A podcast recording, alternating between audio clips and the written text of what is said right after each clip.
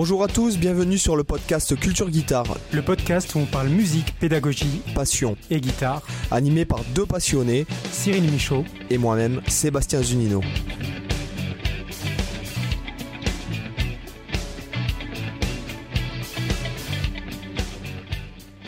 Hola chicos, bienvenue dans le podcast Culture Guitare. Salut Cyril, comment ça va? Bonjour tout le monde, salut Sébastien. Bah écoute, euh, j'ai la grande forme aujourd'hui, tout va bien. Superbe. Alors comme vous l'avez vu dans le, dans le titre, j'aurais voulu vous faire la surprise, mais vous l'avez vu dans le titre, nous avons l'honneur de recevoir ce soir avec nous Patrick Ronda. Salut Patrick. Bonsoir à tous. Bonsoir. Alors euh, déjà, euh, un grand merci d'être, d'avoir accepté de, venir sur le podcast. C'est vraiment, c'est vraiment génial. Hein. Je te cache pas que tu es, un peu notre héros à tous, hein, je pense. Euh, voilà, hein, c'est, ça fait tellement plaisir, quoi. J'ai du mal un peu à, imaginer ça. Je, finis par prendre conscience que j'ai, j'ai souvent des retours me disant ça, mais c'est vrai que pour moi, c'est un peu difficile de de l'appréhender, de l'accepter, mais en même temps, c'est cool, c'est un honneur. Ah ça reste peut-être un peu abstrait, effectivement. J'ai ah. du mal à imaginer effectivement comment on peut percevoir la chose.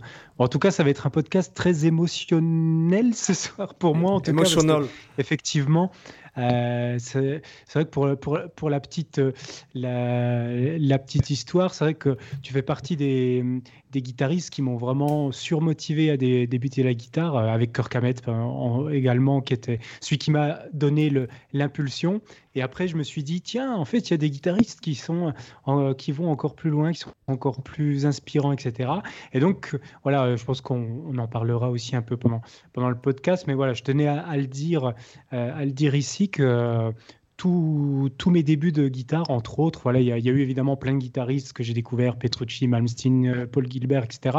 Mais euh, Patrick, tu faisais également partie de mes grandes aspirations. Je pense que j'ai rincé complètement l'album le, Amphibia à force de l'écouter. Pareil. à l'époque, c'est parce que j'avais commencé par celui-là, c'est par cet album que je t'avais découvert. Et euh, voilà. Donc, en tout cas, un grand merci de participer au podcast. Et pour, pour moi, ça me, ça me fait vraiment quelque chose de, de pouvoir faire cet épisode euh, avec toi. Bah, ça me fait plaisir aussi. C'est euh, voilà, c'est toujours agréable de participer à la vie euh, musicale française et pas uniquement française, mais c'est important mm. de, participer à développer les choses. Moi, pour moi, c'est que ça soit par l'enseignement ou par mes albums, je trouve ça important de transmettre. tu vois, je commence à, à, me faire vieux, évidemment, et donc je trouve ça important d'avoir de, de, une espèce d'héritage aussi ou de transmettre quelque chose, comme je l'ai reçu mm. de plein d'autres gens. Et donc, c'est vrai qu'on a besoin des, fois d'un élément déclencheur, soit pour commencer l'instrument, soit pour prendre conscience qu'il faut bosser, soit pour, euh, pour améliorer sa technique, pour faire de la musique. Et c'est vrai que bah, si j'ai participé à ça, euh, bah, c'est cool, j'en suis plutôt fier. Et, euh, et, donc, je suis assez. voilà, je suis assez, toujours assez disponible pour participer à tout ce qui peut être fait pour faire avancer les choses voilà, d'une manière musicale. Mmh. Alors moi, j'ai plein d'anecdotes euh, à ton sujet, en fait, hein, euh, à ce que tu as apporté dans ma vie de guitariste. Euh, mais je, je, les raconterai au fur et à mesure, je pense. alors, même si, alors, c'est vrai que je me, bon, on se disait, bon, c'est vrai que tu fais beaucoup d'interviews, etc. Es quand même, mais comme je, je, ne sais pas en fait quels sont réellement les goûts des gens qui écoutent le podcast, puisque le podcast c'est quand même un format assez nouveau un petit peu. C'est vrai que c'est pas. Donc, euh, pour les gens qui nous écoutent, qui te connaîtraient peut-être pas aussi bien que nous, euh, est-ce que tu peux, par exemple, nous dire, euh, par exemple, comment tu as commencé l'instrument, brièvement, on va dire? Oui, oui. Bah, en fait, moi, j'ai commencé assez tard. J'ai commencé à l'âge de 17 ans. Je suis autodidacte. En fait, j'étais pas du tout d'une famille de musiciens. Et en fait, avec mon frère, on s'était rendu dans un magasin de disques à côté de chez moi. Euh, et il y a un gars qui avait demandé à écouter, à l'époque c'était des vinyles, euh, et en fait un gars a demandé à écouter un album d'un guitariste qui s'appelle Ronnie Montrose, un guitariste américain. Mmh. Et c'est vrai que ça a été euh, un espèce de choc sonore. Alors l'été d'avant, j'avais touché une guitare chez un, ami à moi, j'avais appris Jeux interdits sur une corde, donc j'avais déjà cette attirance sur, sur l'instrument. Et c'est vrai que l'album de Montrose m'a scotché et j'ai eu envie de, de, commencer la guitare. Donc ça a été le, le point de départ. Il y a eu aussi, même si ça n'a rien à voir, il y a eu Carlos Santana qui sortait à Europa à l'époque. Mm. Et donc un truc instrumental qui passait euh, à la télé un peu partout et, où il y avait que de la guitare. Et moi, je trouvais ça cool parce que j'aimais bien la sonorité de l'instrument. J'étais toujours un peu frustré que ça se termine avec un petit riff, un petit solo et rien d'autre. Et donc j'étais content d'entendre un truc instrumental euh, long avec beaucoup de guitare. Donc, mm. c'est parti comme ça et j'ai commencé, j'étais autodidacte pendant on va dire 2-3 ans, puis j'ai pris des cours avec différents profs et voilà, j'ai fait tout mon petit chemin après. Ouais, c'est quand même, euh, ouais, c'est quand même euh, superbe. Parce que alors moi, moi la, question qui me vient de suite à l'esprit, c'est euh, bon moi, c'est vrai que bon Amphibia, c'est vrai que c'est un album que j'ai beaucoup écouté aussi, mais j'ai beaucoup écouté aussi Rape of the Earth. Mhm. Et c'est vrai qu'il y a des pièces dans cet album. par exemple, on se dit, je, je, me souviens, bon. Maître dit quand même, parce que j'avais déjà lu que tu étais autodidacte, etc. Enfin, du moins que tu avais tu avais commencé en autodidacte, etc. Mais euh, en fait, par exemple, là, la question qui me vient tout de suite, c'est comment on arrive à composer des trucs pareils euh, quel est le cheminement en fait, euh, notamment dans Rap of the Earth, parce qu'il y a des pièces à l'intérieur, c'est vraiment, mais, mais pour l'époque, c'est révolutionnaire limite à la guitare. C'est. je sais pas. Enfin, il y a quelques, il y a quelques parties qui sont un peu spécifiques. Bon, il y a quand on prend Rap of the Earth, il y a, principalement l'intro en sweep de Barbarian qui a servi à the Gates, qui a servi à pas mal de gens. Après, ont bossé, ont commencé à bosser le sweep avec ça. Ce qui est marrant parce que je suis pas du tout un spécialiste du sweeping. oui, mais le morceau est beau. Oui, oui, mais en fait, si tu veux, ce qui est marrant, c'est que j'ai bossé ça pour la compo. En fait, j'ai, euh, j'avais envie de faire une intro euh, comme ça, un peu planante, et une partie un peu technique, sweep, mais je voulais que ça soit fluide. Et je voulais utiliser justement des accords un peu différents du néoclassique traditionnel avec des mmh. septièmes, des mineurs 7. Je voulais une couleur un peu différente. Et en même temps, je maîtrisais pas trop, donc j'ai bossé cette intro jusqu'à temps que ça marche. Et c'est vrai que bah, la composition, c'est, pour moi, c'est l'élément moteur de la musique. C'est-à-dire que euh, bien jouer d'un instrument, quelque part, c'est pas de l'art, c'est du travail principalement. Ça devient un art quand on dit quelque chose avec son instrument, soit quand on le compose, soit dans l'interprétation. Mais pour moi, la composition est indispensable à la musique, en fait. Euh, sinon, on est juste des artisans, en fait, de l'instrument. Mm. Et globalement, si on joue 8 euh, heures de guitare par jour, si on répète des plans 8 heures par jour, on y arrive. Il n'y a, y a mm. aucun guitariste qui est inaccessible. C'est de la mécanique, quoi.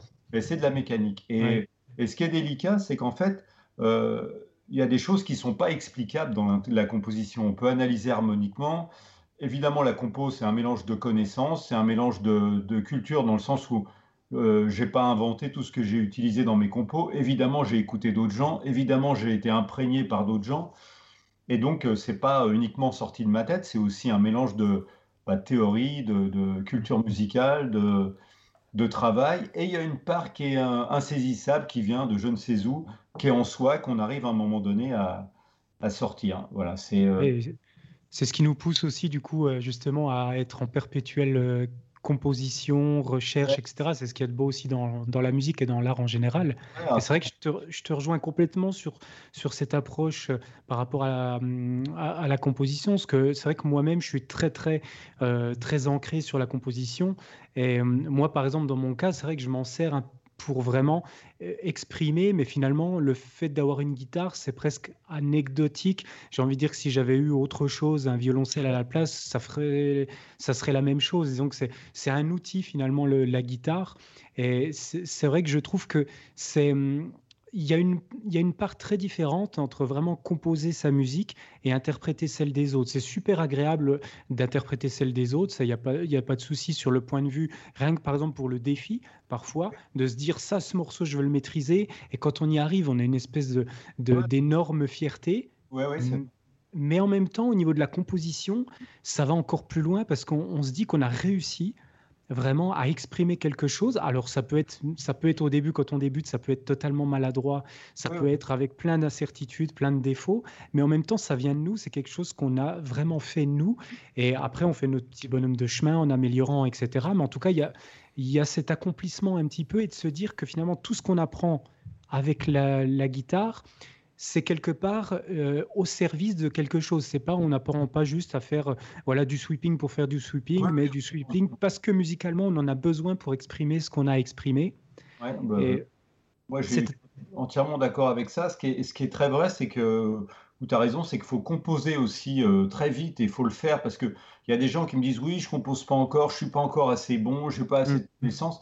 Et c'est une erreur en fait tu entasses des connaissances, tu entasses euh, de la technique, de la théorie, mais rien ne veut dire qu'avec tout ça, tu feras forcément un morceau qui ressemble à quelque chose, parce que malgré tout, il y a un savoir-faire dans la composition. Et, moi, ce qui est marrant, c'est que souvent, on me propose de participer à des trucs, à des, à des, des jams ou des. Et en fait, j'ai l'impression que je suis pas intéressant, en fait. Bon, je sais jouer de la guitare, c'est pas, c'est pas le problème, mais j'ai l'impression que quand je suis pas dans mon univers musical, dans mes compos, j'ai l'impression qu'il manque un morceau. Quoi. Je suis un guitariste qui, qui a pas mal d'années de guitare, donc ça joue, ça sonne, c'est correct. Mais pour moi, j'ai l'impression que je, enfin, j'exprime pas grand chose, quoi, qu'il manque quelque chose. Je suis pas. Euh, pour moi, j'ai besoin d'un univers pour me résumer. Mm. Le fait de jouer de la guitare sur quelque chose, pour moi, me suffit pas. Me suffit pas vraiment. C'est vachement intéressant ça, ce que tu dis là, parce que euh, Justement, moi, je, me posais une question par rapport à, tes albums et j'étais assez intéressé de voir justement comment tu avais pensé un petit peu tout, ton, tout, ton univers musical, tes albums, c'est-à-dire par exemple quand, tu, quand tu démarres un nouvel album, euh, notamment de musique instrumentale, je trouve qu'il y a, une, une, espèce de part beaucoup plus abstraite que par exemple le groupe qui va faire euh, son, son, son album avec un chanteur, etc. Parce que la voix, c'est naturellement narratif.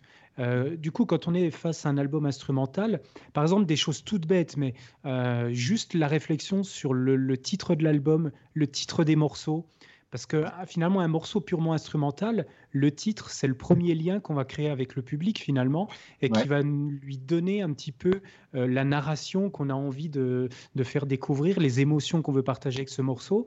Et du coup, je me demandais comment toi tu réfléchissais euh, par, rapport, par rapport à ça, comment, tu, comment tu choisis tel morceau va aller à telle place, comment tu choisis les titres, voilà, s'il y avait des méthodes qui, que tu utilisais à chaque album, ou alors c'était plus au feeling et tu, tu faisais les approches de manière différente à chaque fois, voilà. Bah, c'est un peu différent à chaque fois, en fait. Si tu veux, c'est vrai que je suis assez d'accord avec toi. Les, titres, c'est un moyen d'aiguiller les gens euh, pour leur donner des pistes, en fait, pour décoder euh, ce que tu as voulu dire. Et euh, moi, j'ai toujours pensé les albums en tant qu'album, pas en tant qu'un morceau plus un morceau plus un morceau. Tiens, j'ai un album. J'ai toujours, je ne vais pas dire conceptualisé, mais j'ai toujours eu cette idée-là, c'est-à-dire d'équilibrer un album. Donc, des intros planantes et des trucs un peu plus speed, des choses techniques, mais en même temps, toujours essayer de trouver un espèce d'équilibre dans les choses.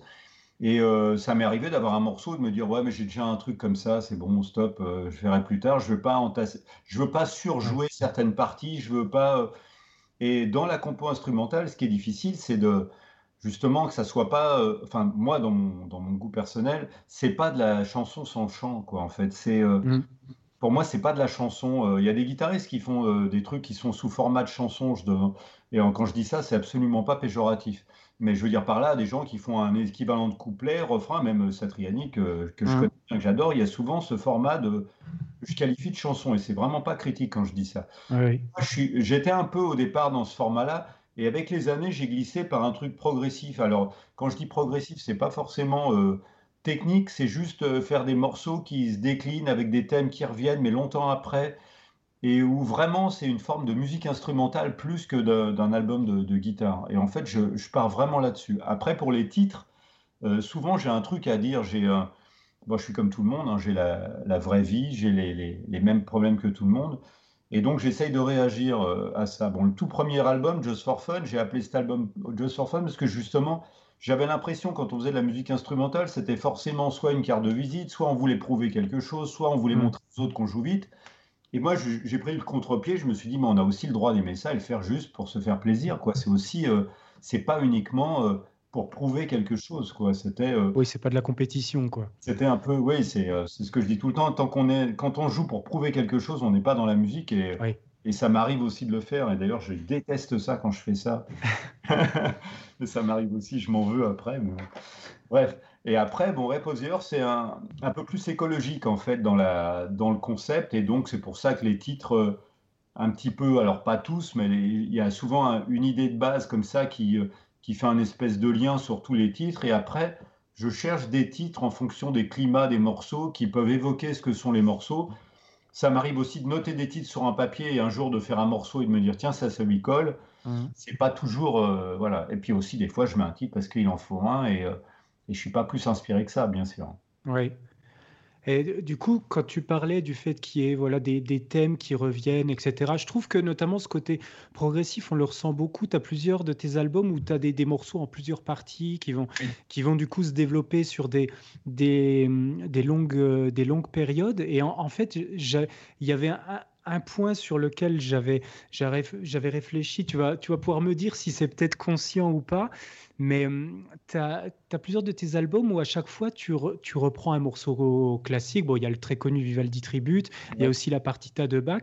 Et en fait, je me suis demandé si quand, quand tu as fait ta collaboration euh, avec euh, Hervé, donc le, le, le, pianiste, donc ton album guitare piano, si c'était pas finalement une sorte d'aboutissement où par exemple au, au, fur et à mesure de tes albums, tu t'insérais un petit peu des petites touches pour, euh, pour faire comprendre que peut-être ça faisait partie de, de choses que tu aimais, d'influence de, forte pour toi, avec par exemple d'abord le Vivaldi Tribute qui était vraiment euh, assumé métal complètement réarrangé. Mhm. Après, une évolution avec euh, la partita de Bach, qui était pour le coup beaucoup plus académique, euh, dans le sens, pas péjorativement académique, mais dans le sens, on joue rigoureusement la partition, on rajoute pas de batterie ou de choses autour et pour arriver ensuite à l'album réellement vraiment où tu, tu, te plonges comme guitariste électrique complètement dans la culture, euh, dans la culture classique. Finalement, j'ai perçu un peu cette évolution d'avoir d'abord le classique qui infuse un petit peu avec le Vivaldi Tribute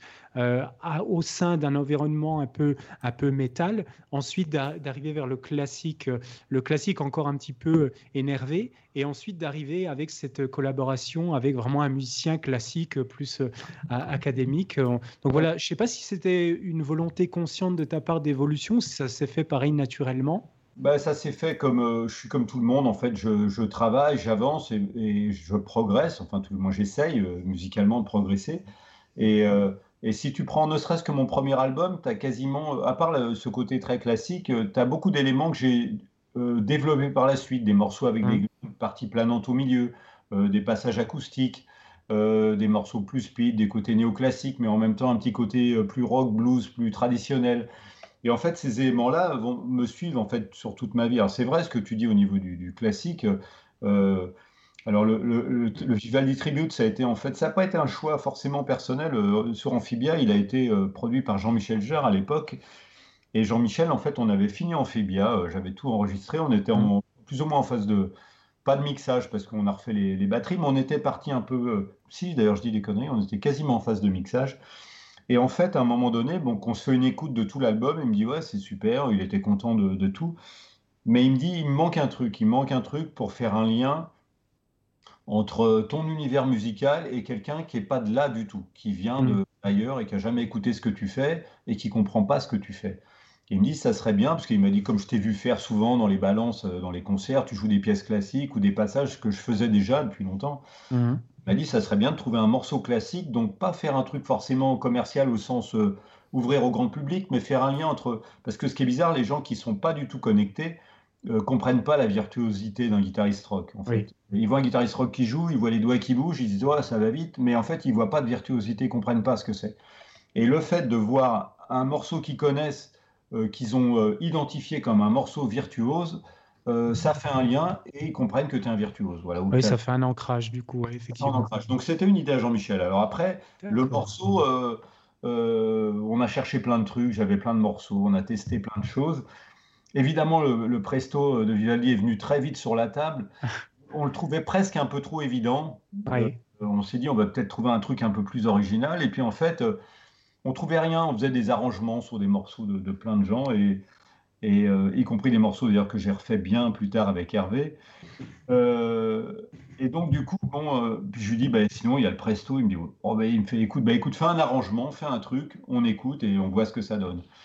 C'est vrai que le fait qu'il soit en 3-4, par exemple, les gens au début se disent pas ça, mais quand tu commences, au début on dit, ouais, il, déboule, il, déboule, il est presque métal d'origine, oui, mais il est en 3-4.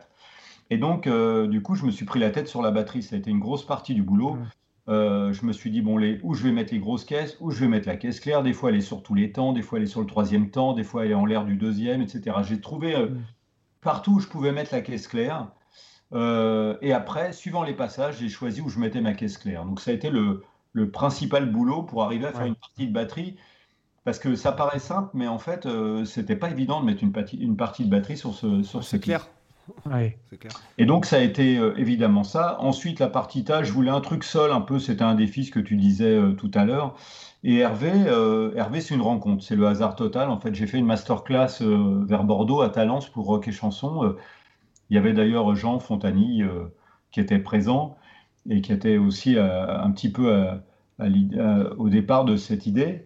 Et donc, il y avait une masterclass et ils voulaient faire justement un parallèle entre le travail des musiciens classiques et les musiciens de rock. Et donc, ils ont demandé à Hervé, qui était prof et qui est toujours prof au Conservatoire de Bordeaux, et à moi de faire euh, la partie rock. Et donc, on a fait chacun une masterclass. Mais euh, on s'est rencontrés la veille et, euh, et, tous, ils nous ont dit ça serait bien que vous fassiez quand même un ou deux titres ensemble, pas uniquement chacun fait sa part. Et moi, j'ai dit Hervé, écoute, Bon, moi, je fais le presto euh, de Vivaldi depuis des années, donc ça, on peut le faire. Il m'a dit OK. Et puis, j'avais bossé les noces de Figaro. Je lui ai dit, écoute, on peut se faire euh, l'ouverture des noces si tu veux.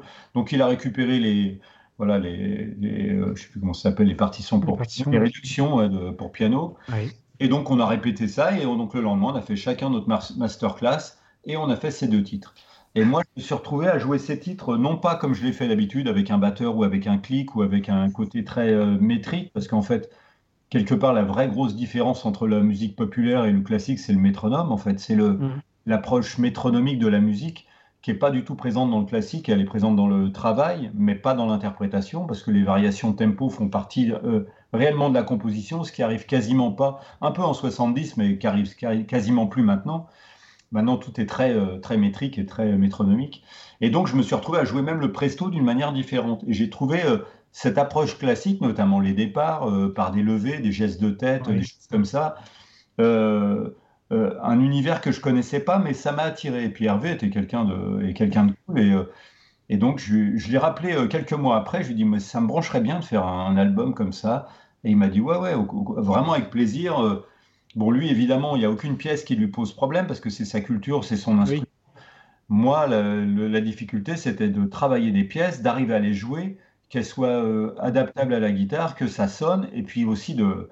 Enfin, c'est un boulot de malade. Hein. Je pense que les gens, euh, les gens sont passés un peu à côté parce que je crois qu'ils s'attendaient à un, truc de shred qui va à 200 à l'heure et ils ont dû se dire, mais en fait, c'est pas, technique. Et je pense qu'ils se sont légèrement trompés. Euh, jouer ce genre de sonate avec un pianiste, c'est un enfer, c'est juste un enfer.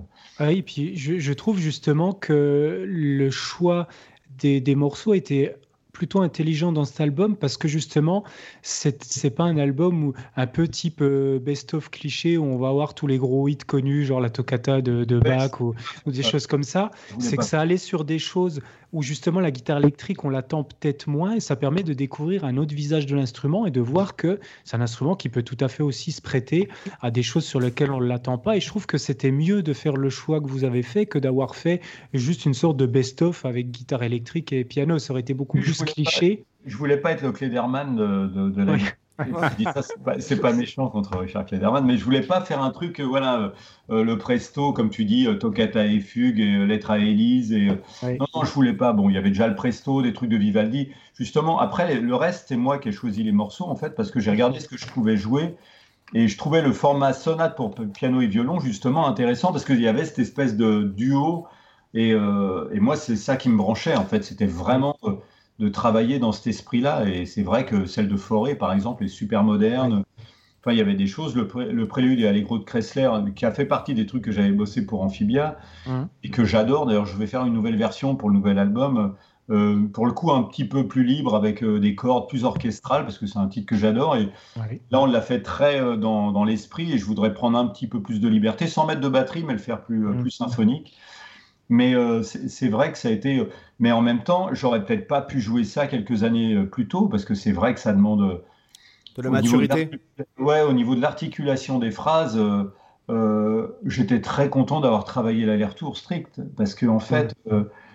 parce que c'est quasiment impossible de mettre les accents, les articulations où on doit les mettre autrement, parce que c'est du coup ça tombe pas sous les doigts, c'est pas un doigté de guitariste. Oui les changements de cordes sont pas où il faut. Des fois, il faut faire quatre notes sur une corde. Des fois, voilà, c'est. Euh, et puis il y a aussi cet aspect, c'est-à-dire que souvent quand on, fait du rock and roll, il y a un clic, il y a un batteur, il y a un.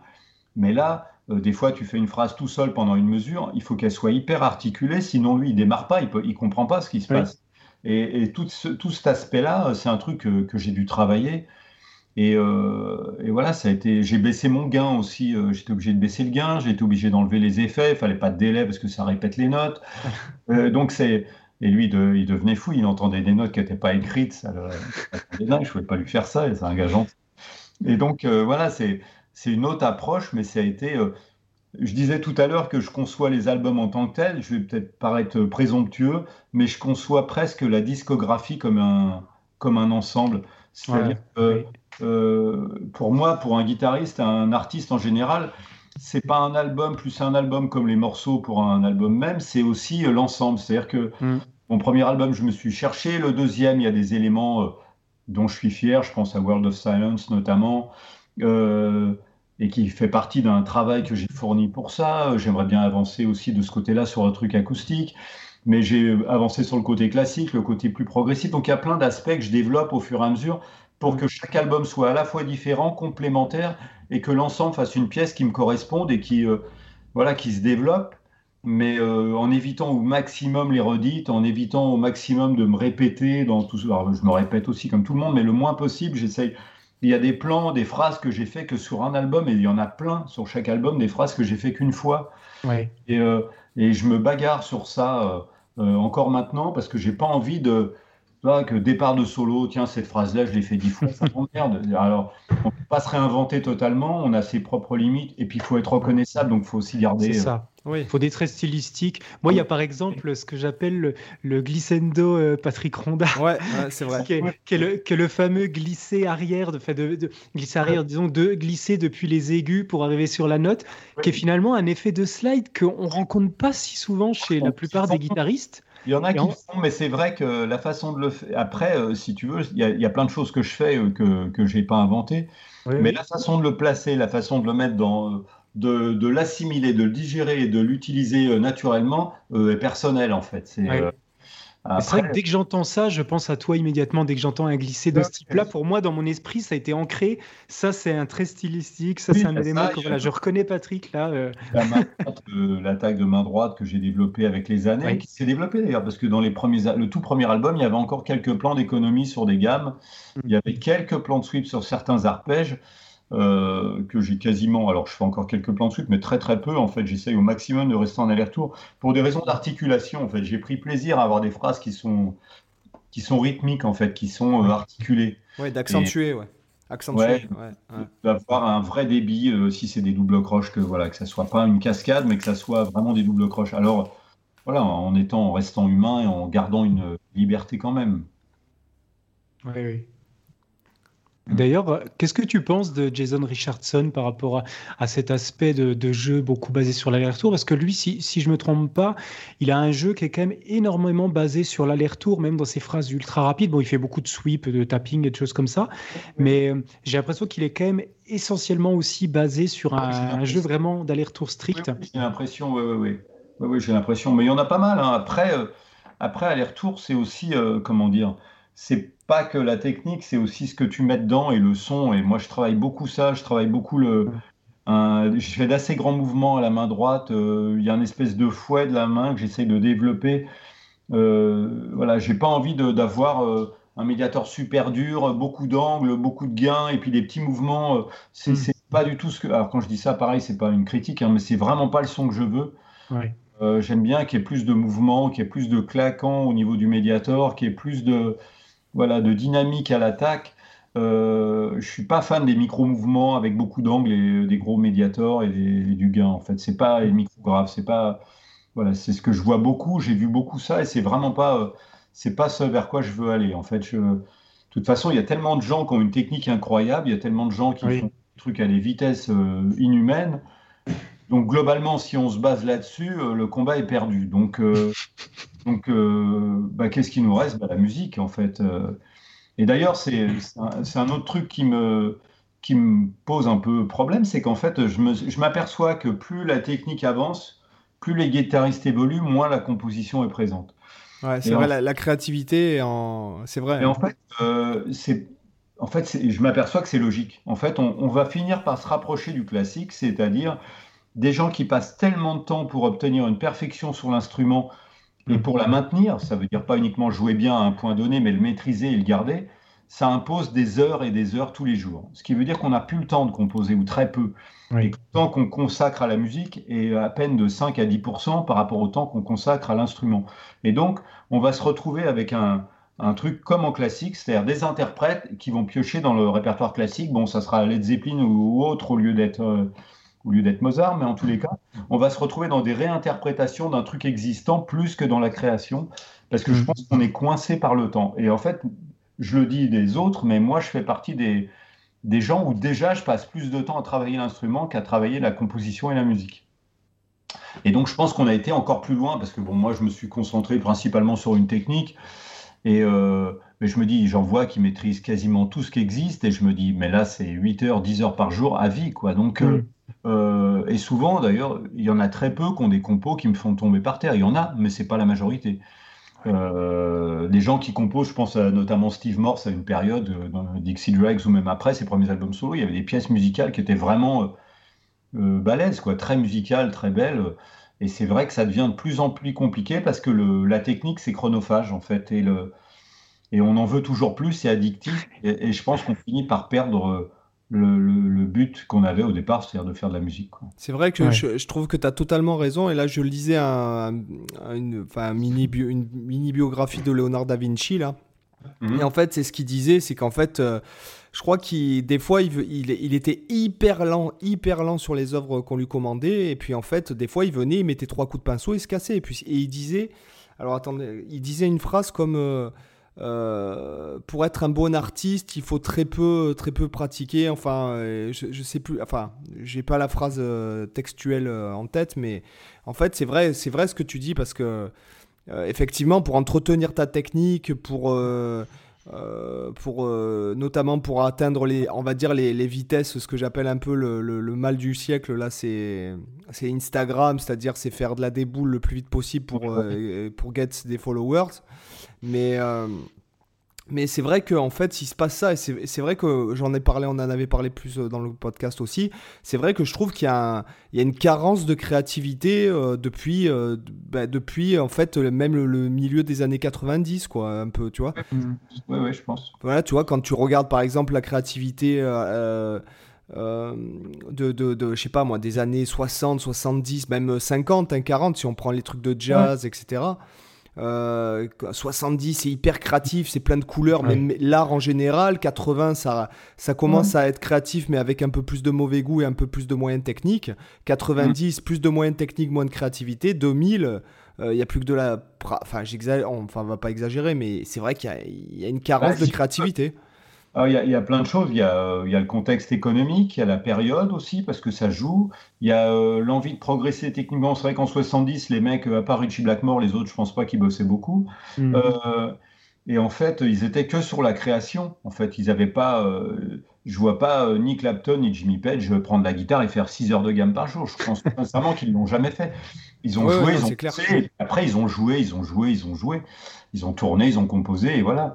Donc c'est et en fait, nous, on a voulu progresser, avancer, et du coup, euh, c'est un truc un peu. Et pour couronner le tout, on a maintenant les nouveaux médias qui aussi poussent les gens à aller vers ça, c'est-à-dire le côté instantané, le côté. il faut provoquer une réaction dans les 20 secondes ou dans les 5 secondes. Et en fait, euh, euh, que dans les années 90, quand moi je suis arrivé, enfin fin 80, la plupart des gens qui sont là et qui font ce genre de choses n'auraient pas existé en fait. Oui, parce que pour exister, il fallait une maison de disques, euh, un album, des compos, euh, tourner sur scène, avoir un groupe. Et euh, maintenant, en fait, chacun a accès à des médias, chacun peut se filmer, chacun peut passer ses journées à faire des plans, il peut faire. En plus, il y a plein de choses qui rentrent en jeu. On n'est pas obligé de tout maintenir parce que, par exemple, il y a des gens qui font des covers, mais en fait, ils bossent comme des malades pour faire le cover, ils le filment et après, ils passent à autre chose. Ce qui ne veut pas dire que forcément, ils maintiennent ce niveau-là. Euh, tu bosses un morceau de Dream Theater, par exemple, tu passes tant de temps, tu arrives à la faire, tu es content, et tu passes à autre chose. À part que Petrucci, lui, tous les soirs qui, que, que, Dieu fait, il est sur scène et il doit jouer euh, deux heures de ça tout le temps, qu'il est la crève, pas la crève, fatigué, pas fatigué.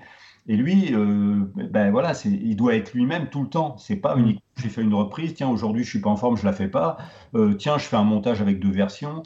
Donc, si tu veux, les, les, euh, les contraintes sont pas les mêmes. Le, et, et le, les enjeux non plus. les enjeux sont pas les mêmes. Et presque en exagérant, c'est pas le même métier presque. Oui, non, c'est vrai. Ouais, ouais, c'est vrai. Et d'ailleurs, à ce propos-là, en parlant de Petrucci, puisque Bon, la mémoire de Petrucci, je pense que c'est quelque chose d'énorme. Je voulais te demander un truc, c'est que est-ce que tu connais tout ton répertoire par cœur encore aujourd'hui? Non. Lorsque par exemple tu as, lorsque quand tu fais une tournée ou quoi, tu, lorsque tu as des sélections sur les. Il y a des morceaux, si tu veux, que je joue jamais, ou parce que j'ai pas envie, ou parce qu'ils me plaisent plus, ou parce que euh, voilà. Donc, euh, alors ça m'arrive de devoir les rejouer, et à ce moment-là, euh, ça revient vite, si tu veux. C'est pas un truc, Oui. voilà. Euh, mais il y a des trucs que j'ai un peu oubliés, donc il faut que je les écoute deux, trois fois. Il y a des trucs où j'ai la note, j'ai pas forcément le doigté en tête, donc euh, des fois quand je le refais, euh, il y a une espèce de réflexe qui fait que tu retrouves le doigté. Des fois je cherche un petit peu. Euh, j'ai pas tout dans les doigts tout le temps, Mm. mais euh, c'est presque, j'allais dire normal. Puis en plus, euh, moi il y a d'autres problèmes, c'est que mon jeu a changé aussi. Et, techniquement, justement, il y a deux, trois plans euh, que je faisais quand j'étais plus jeune en speed picking ou en sweep et que je fais en aller-retour maintenant et que j'arrive plus à faire autrement. Et du coup, je suis des fois sur certains passages dans des vitesses un peu de transition où j'en chie un peu. Donc c'est voilà, c'est pas aussi toujours simple. Mais euh, voilà. Mais après, il n'y a rien qui me semble infaisable. Mais Oui. j'ai pas tout tout le temps 100% dans les doigts, mais une bonne partie quand même. Est-ce qu'il y a des morceaux que tu joues, euh, que tu as toujours joué en live, que tu, euh, qui sont encore aujourd'hui Ah, dans ton. morceaux que je joue toujours parce que j'aime bien les jouer, ouais. Ouais, ouais. Oui, oui, je pense à Mindscape, par exemple, qui est un morceau que je joue quasiment systématiquement. euh, Mm. je sais pas pourquoi, j'aime bien ce morceau. Alors, c'est très marrant, il y a des morceaux qui sont agréables à écouter, des morceaux qui sont agréables à jouer. Ouais. Et il y a, il y a des morceaux sur album que je trouve pas euh, spécialement terribles, mais j'ai beaucoup de plaisir à les jouer. Voilà, donc Mm. euh, il y a des morceaux qui réagissent mieux en live, où tu te sens mieux dans le son en live avec. C'est dur à expliquer, ça. Oui, oui. Oui, il, y a T'as une- il peut y avoir une alchimie. euh, Ouais, des fois, tu as le son, euh, l'intro de batterie, euh, tu as le public devant et tu le fais, tu te sens en espèce d'osmose. Et il y a des morceaux qu'on a essayé, on a répété, et puis tu as l'impression que t'es, euh, ça, ça va pas, il y a un décalage. Tu as l'impression que tu es en train d'enregistrer une séance de studio devant des gens, tu pas dans le. Voilà, c'est, ça, pour moi, ça se prête pas toujours au live. Alors, des fois, c'est parce qu'ils Ouais. demandent d'être rodé, mais des fois, c'est simplement parce que ça marche pas. Et, euh, ou en tous les cas, ça m'abuse beaucoup moins de les jouer, donc je les fais moins, voire pas. hmm. Et c'est. En- euh, ouais, vas-y, ouais. vas-y, Cyril. Euh, J'avais juste une question euh, euh, en prolongement avec ce, ce dont Sébastien parlait. C'est imaginons, euh, imaginons que par euh, grande catastrophe, on perde toute ta discographie sauf un morceau. Et que tu, tu dois, tu, tu- tu dois me dire euh, quel serait le morceau dont tu es le plus fier. Et si tu devais en sauvegarder un seul dans tout ce que tu as composé, si, euh, lequel ce serait pour toi? Bon, si je C'est une question malin- difficile. Si je suis malin, je dis amphibia, comme ça je sauve 28 minutes. Non, mais il est Ça tellement. marche, non, ça mais ce morceau, non, mais ce morceau, il est Bah oui, tellement. non, je celui-là, parce que tu vois, le morceau dont je pense être un des plus fiers, c'est World of Silence, parce que c'est Ouais. pareil, c'était. euh, euh, c'est un travail de plein de choses, de plein de choses que j'ai écoutées, et puis pour un musicien autodidacte d'arriver à un truc comme ça, puis je suis pas un guitariste acoustique, donc ça a été aussi euh, un espèce de défi. Mais Amphibia, il y a, il y a- y a tout ce que j'aime dans la musique, et euh, euh, le côté planant, sobre, le côté des riffs lourds, euh, le côté presque floydien par moment, la partie Ouais. acoustique, le final néoclassique assez euh, puissant après. et c'était pas évident de concevoir un morceau qui fait 28 minutes euh, et où à la fin, tu arrives encore à, à- à pousser pour donner un- une impression d'adrénaline. Et puis Mhm. quand on, on écoute euh, attentivement ce morceau, on s'aperçoit que c'est pas des parties. euh, parce qu'il y a beaucoup de gens qui pensent que c'est six parties que j'ai mis comme ça. Mais en fait, euh, les toutes premières pêches, par exemple, que tu as dans la partie 1, tu les retrouves euh, à la fin de la partie acoustique. Euh, la partie dans la partie 3 qui est un peu floydienne, la fin, bah, c'est le pont de la partie 4 qui est juste après. Euh, le premier thème qui arrive dans la partie 2 revient totalement à la fin de la partie 6. Enfin, il y en a, il y en a une infinité comme ça. Et en fait, j'ai repris des pièces que j'ai décalées, je les ai déclinées dans d'autres tonalités. Ouais. Et, et notamment le thème qui est de la partie 2 qui revient à la fin, juste avant le final néoclassique. Voilà, j'ai essayé qu'il y ait un vrai lien. Donc, pour toutes ces raisons-là, Ouais. euh, à la fois la diversité de ce que j'aime, de ce que je suis, et en même temps, euh, une certaine forme de. pas de complexité euh, évidente. J'aime bien les choses qui sont suggérées et discrètes. Discrètes, J'aime bien, par exemple, il y a des mesures composées dans ce que je fais, mais j'essaye toujours qu'elles soient le plus discrètes possible. Le plus fluide possible. Ouais, il y a, il y a des fois des morceaux, je pense à un morceau comme Dream Street d'ailleurs qui est sur Amphibia, il y a beaucoup de mesures bizarres dedans, alors que quand on l'écoute, on dirait un morceau de rock'n'roll euh, relativement basique. Ouais. Euh, et, euh, et ça, j'en suis assez content. J'ai envie de ça, j'ai envie de. euh, voilà, que ça soit une sophistication, mais qui soit au service de la musique, pas. Hmm. Pas le montrer. Ouais, pas se dire, bah tiens, je fais un riff en, 4-4 et puis j'enlève une croche pour en faire. Euh, voilà, ouais, Exactement. Alors, ça, ça m'est arrivé si par exemple je prends euh, un titre comme Back End euh, qui, est, qui est pareil sur Amphibia, où en fait, j'avais pas d'intro, j'avais ce riff lourd. Et puis je me, sur la maquette, je démarrais tout la boîte à rythme, la basse, tout en même temps que le riff. Puis je me suis dit, ça serait bien de faire une intro quand même. Et j'ai essayé le riff tout seul avec la batterie qui rentre après, c'était nul.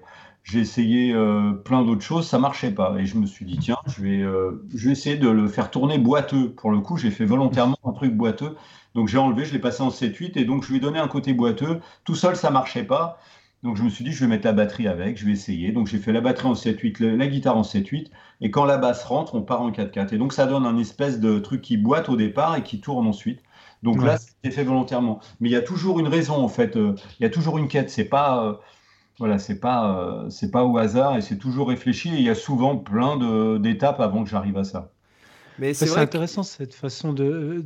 Vas-y, Seb. Non, non, non, mais c'est vrai que j'en reviens. C'est vrai que cet album, euh, Amphibiable, donc. Euh, moi, je crois que je devais avoir 14-15 ans quand il est sorti. Enfin, c'est vrai que déjà, il y a, bon, déjà il, est, il est magnifique, les compos sont magnifiques, il est super bien produit, etc. Il y a, il y a vraiment du relief dans l'album. Enfin, moi, je me suis endormi avec pendant, bien, pendant, bien facilement trois mois, hein, je, pense tous les soirs. Et euh, c'est vrai qu'il y a, il y a aussi, c'est vachement avant-gardiste. Parce que bon, déjà à l'époque, j'étais très fan de Guitar Hero, etc. Et j'étais très fan aussi de, des guitares on the edge. J'écoutais beaucoup les trucs qui venaient des, de, de l'école Mike Varney, tout ça. Oui, oui, oui. Et euh, euh, putain, mais dans le, dans le, dans le, dans, dans, dans le lot, franchement, c'était au même titre que Steve Vai, euh, Satriani, parce que bon, les, les mm. guitares on the edge. ni plus ni moins, c'est le Instagram d'aujourd'hui, mais sur CD. Mais non, mais c'est vrai, c'est il y a pas. J'ai très vite compris que j'étais pas un guitariste suffisamment j'ai eu cette chance pour moi de ne pas être suffisamment exceptionnel pour croire que ça suffirait. tu vois ouais, ouais, mais, ouais, mais justement, c'est que. Euh, et puis la musique, moi, j'ai toujours aimé. Euh, bon, j'aime bien les gens, j'aime bien la vélocité, j'aime bien les plans techniques, mais ça ça suffit pas à mon bonheur, tu vois. Ouais, bien sûr. Les gens, ils vont voir des concerts pour prendre des claques. Bon, moi, ça me dérange pas de prendre une claque, mais ça me suffit pas. Ça me suffit pas. J'ai. Euh, j'ai, je me rappelle avoir vu Gary Moore en live en 83, un truc comme ça, où il y avait des balades, il a fait des solos, mais c'était avec un son énorme, puis une une attaque, ça me prenait au trip. J'ai ressenti vraiment des frissons. Je me suis dit, c'est aussi ça la guitare, c'est pas que. Et, euh, non, mais après, je, te, je, te, dis, dans Guitar on the Edge, par exemple, euh, il y en a. Là, si je réfléchis vraiment, quoi, il me reste quoi de, en mémoire Grégo, euh, Brett Garsted, bon, il y avait Sean Lane, Allsworth Gambal. Après, le reste, euh, tu, tu, les as oubliés, les mecs. Hein. C'est que à un moment donné, comme tu dis, ça suffit pas à nourrir ton. Et les gens bon, c'est des gens qui, pour le coup, sont exceptionnels déjà par le jeu, enfin, beaucoup plus que je le serais jamais. Tu vois, tu prends Sean Lane ou euh, Alan Holsworth, bon, c'est Enfin, pour moi, c'est des, des, martiens, c'est un autre monde, tu vois ce que je veux dire. Oui, oui, pas, mais c'est pas le même style. ça, les, les empêche pas de. D'ailleurs, ça les empêche pas d'avoir des, des, compos et des thèmes bien en plus, en prix. oui, enfin, ouais, c'est quand même euh, ce que je te dirais. Bon, moi qui connais bien Alan Allsworth, Alan, c'est quand même le mec qui est, euh, je pense, hein, dans l'inverse de la démarche que tu as. C'est-à-dire que toi, tu, tu, tu ah as une tu as une, euh, une volonté euh, de, de, faire de la musique. Lui, en fait, euh, rien que déjà, tu vois le chiffrage des accords, puisque bon, je connais quand même très très bien, c'est Alan Allsworth. Et en fait, y a, y a, par exemple, tu n'as pas un accord mineur 7, mineur 9 ou quoi. C'est toujours des triades avec basse étrangère parce qu'il y, a une volonté de, de cette singularité de recherche. Là, par exemple, quand, quand je prends Amphibia, Amphibia, c'est que même si t'es pas musicien, guitariste, de, qui plus est, tu écoutes ça, tu putain, tu, mm. c'est génial. D'ailleurs, moi, j'ai fait écouter à mon père à l'époque, puisque mon père euh, était très euh, ouais rock 70 et tout. C'est vrai que mm-hmm. par rapport à Guitar on the Age, on va dire, euh, bon, ouais, c'est de la musique, quoi. C'est. c'est quelque part, c'est. Mais tu sais, on est aussi Bon, c'est aussi ce qu'on a écouté. Enfin, moi, j'ai adoré Pink Floyd, j'ai adoré Richie Black, j'adorais Rainbow. Et si tu écoutes Rainbow, il y a mm. des morceaux euh, longs avec des parties planantes un peu au milieu. Mm. Donc, euh, j'adorais Meola, tu vois. Euh, c'était une grosse influence, elle dit Meola, dans. Mais les premiers morceaux qu'il faisait, il y avait ce côté-là, un peu à tiroir, avec des passages calmes au milieu. Euh, je pense notamment même sur euh, un album qui s'appelle, je sais plus, Splendido Hotel. Ouais, Splendido, j'allais te dire. Ouais. Il y a un solo euh, guitare acoustique clavecin en plein milieu. J'adore ça. Je me suis dit. Ouais, non, mais cet album, enfin, pour moi, Euh, pour moi, c'est son meilleur album euh, créatif. Euh, ce titre-là, la Diner Music, tu, tu, tu sens, tu sens aussi le titre en guitare. Tu sais, il, il a joué en duo. Ça ressemble vachement à Mediterranean Sundance. Oui, bah c'est Splendido Sundance. D'ailleurs, c'est marrant parce que quand tu t'écoutes Mediterranean Sundance, bon, oui, tu sens que c'est le mec. Ouais. Ça déboîte. Tu vois Casino, tu as Fantasia Suite, et là tu dis putain, il a, il a progressé. Là, il y a une espèce de niaque. sur, Splendido Hotel, alors le truc acoustique, c'est euh, d'un autre monde, ça commence à être vraiment d'un autre monde. Et après, tu as Friday Night à San Francisco, et là, tu te dis, waouh, il y a un côté inhumain dans la, vélocité, l'articulation et la. Tu sens que c'est monté en pression, et il a réutilisé aussi euh, euh, des choses qu'il a progressé, un peu ce que j'ai fait modestement dans mon truc, c'est-à-dire d'avancer. Et. et de, développer certaines choses. Alors, tu, on parlait d'Alan Allsworth. Moi, l'album que je préfère, c'est avec Jean-Luc Ponty, c'est Enigmatic Ocean. Ouais, ouais. Et dedans, et justement, il y a des morceaux écrits, et là, euh, All Soir, je le trouve juste fabuleux, quoi. Ah ouais, non, mais euh, bon, de toute façon, tu prêches un converti. Moi, je suis né, alors c'est intéressant pour la petite histoire, pour raconter un peu ma life. Je suis né le soir, en fait, de Friday Night in San Francisco, moi. Ah, d'accord. Et c'est vrai que. C'est vrai que cet album, je le trouve génial, euh, notamment bon, parce que quand tu écoutes Mediterranean Sundance, pareil, c'est tellement euh, c'est tellement magnifique en fait, parce qu'il y, y, a le côté andalou de, Paco aussi qui est là. Mais avec le recul, même si je suis pas fan de toute la discographie, aujourd'hui, tu vois, euh, quand j'écoute McLaughlin, parce que j'ai pas aimé pendant des années, après c'est une question de goût, hein, c'est ça, j'ai jamais dénigré.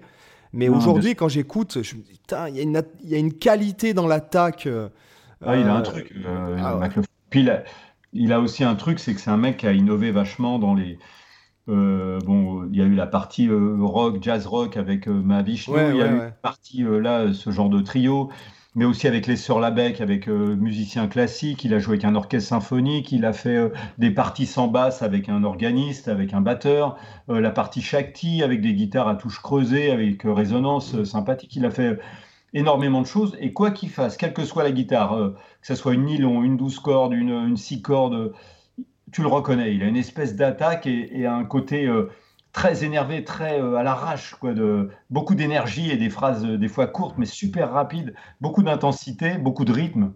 Et en fait, c'est un mec qui a une, ouais, ouais, et qui a une détente quand tu le regardes jouer, justement, c'est une détente exceptionnelle, quoi. D'ailleurs, c'est un vieux monsieur, mais je peux te dire qu'il vend sa peau chèrement. Hein. J'ai vu des vidéos, 73 ans, toi, il envoie des trucs. Tu dis, puis même, il a un, timing de dingue, toi. On a beaucoup de groupes maintenant, qui font des mesures composées, tout ça. Mais, en fait, c'est du copier-coller. En fait, si tu veux, tu fais des mesures, tu les colles et puis tu apprends le schéma et tu le fais. Mais il joue vraiment librement sur les mesures composées. C'est-à-dire que mm. moi, je l'ai vu improviser, euh, euh, maintenir des pêches à des endroits impossibles pour qu'il y ait un chorus de batterie en 7-8 et il maintient le drive, euh, tu sais absolument pas où ça, tu sais pas où ils sont et il est toujours là. Tu dis waouh. Enfin, il y a vraiment, c'est vraiment un monsieur de la guitare. Hein. Là, on n'est plus dans le. Mais là, chapeau bas. je les ai vus, moi, je les ai vus en 82, euh, le trio euh, d'Infernal. Je m'en suis, hein, je m'en suis parmi, c'était violent. Hein. Hmm. et, puis, justement, c'est de la musique, c'est pas que la claque dans la gueule. Voilà, c'est ça, c'est ça. la sensibilité, il y a les thèmes, il y a l'énergie. Euh. Voilà. Parce que moi, la vélocité sans l'énergie, ça m'intéresse pas. J'aime bien qu'il y ait cette espèce de. Alors, Semeola, des fois, il, est, il, dit des conneries.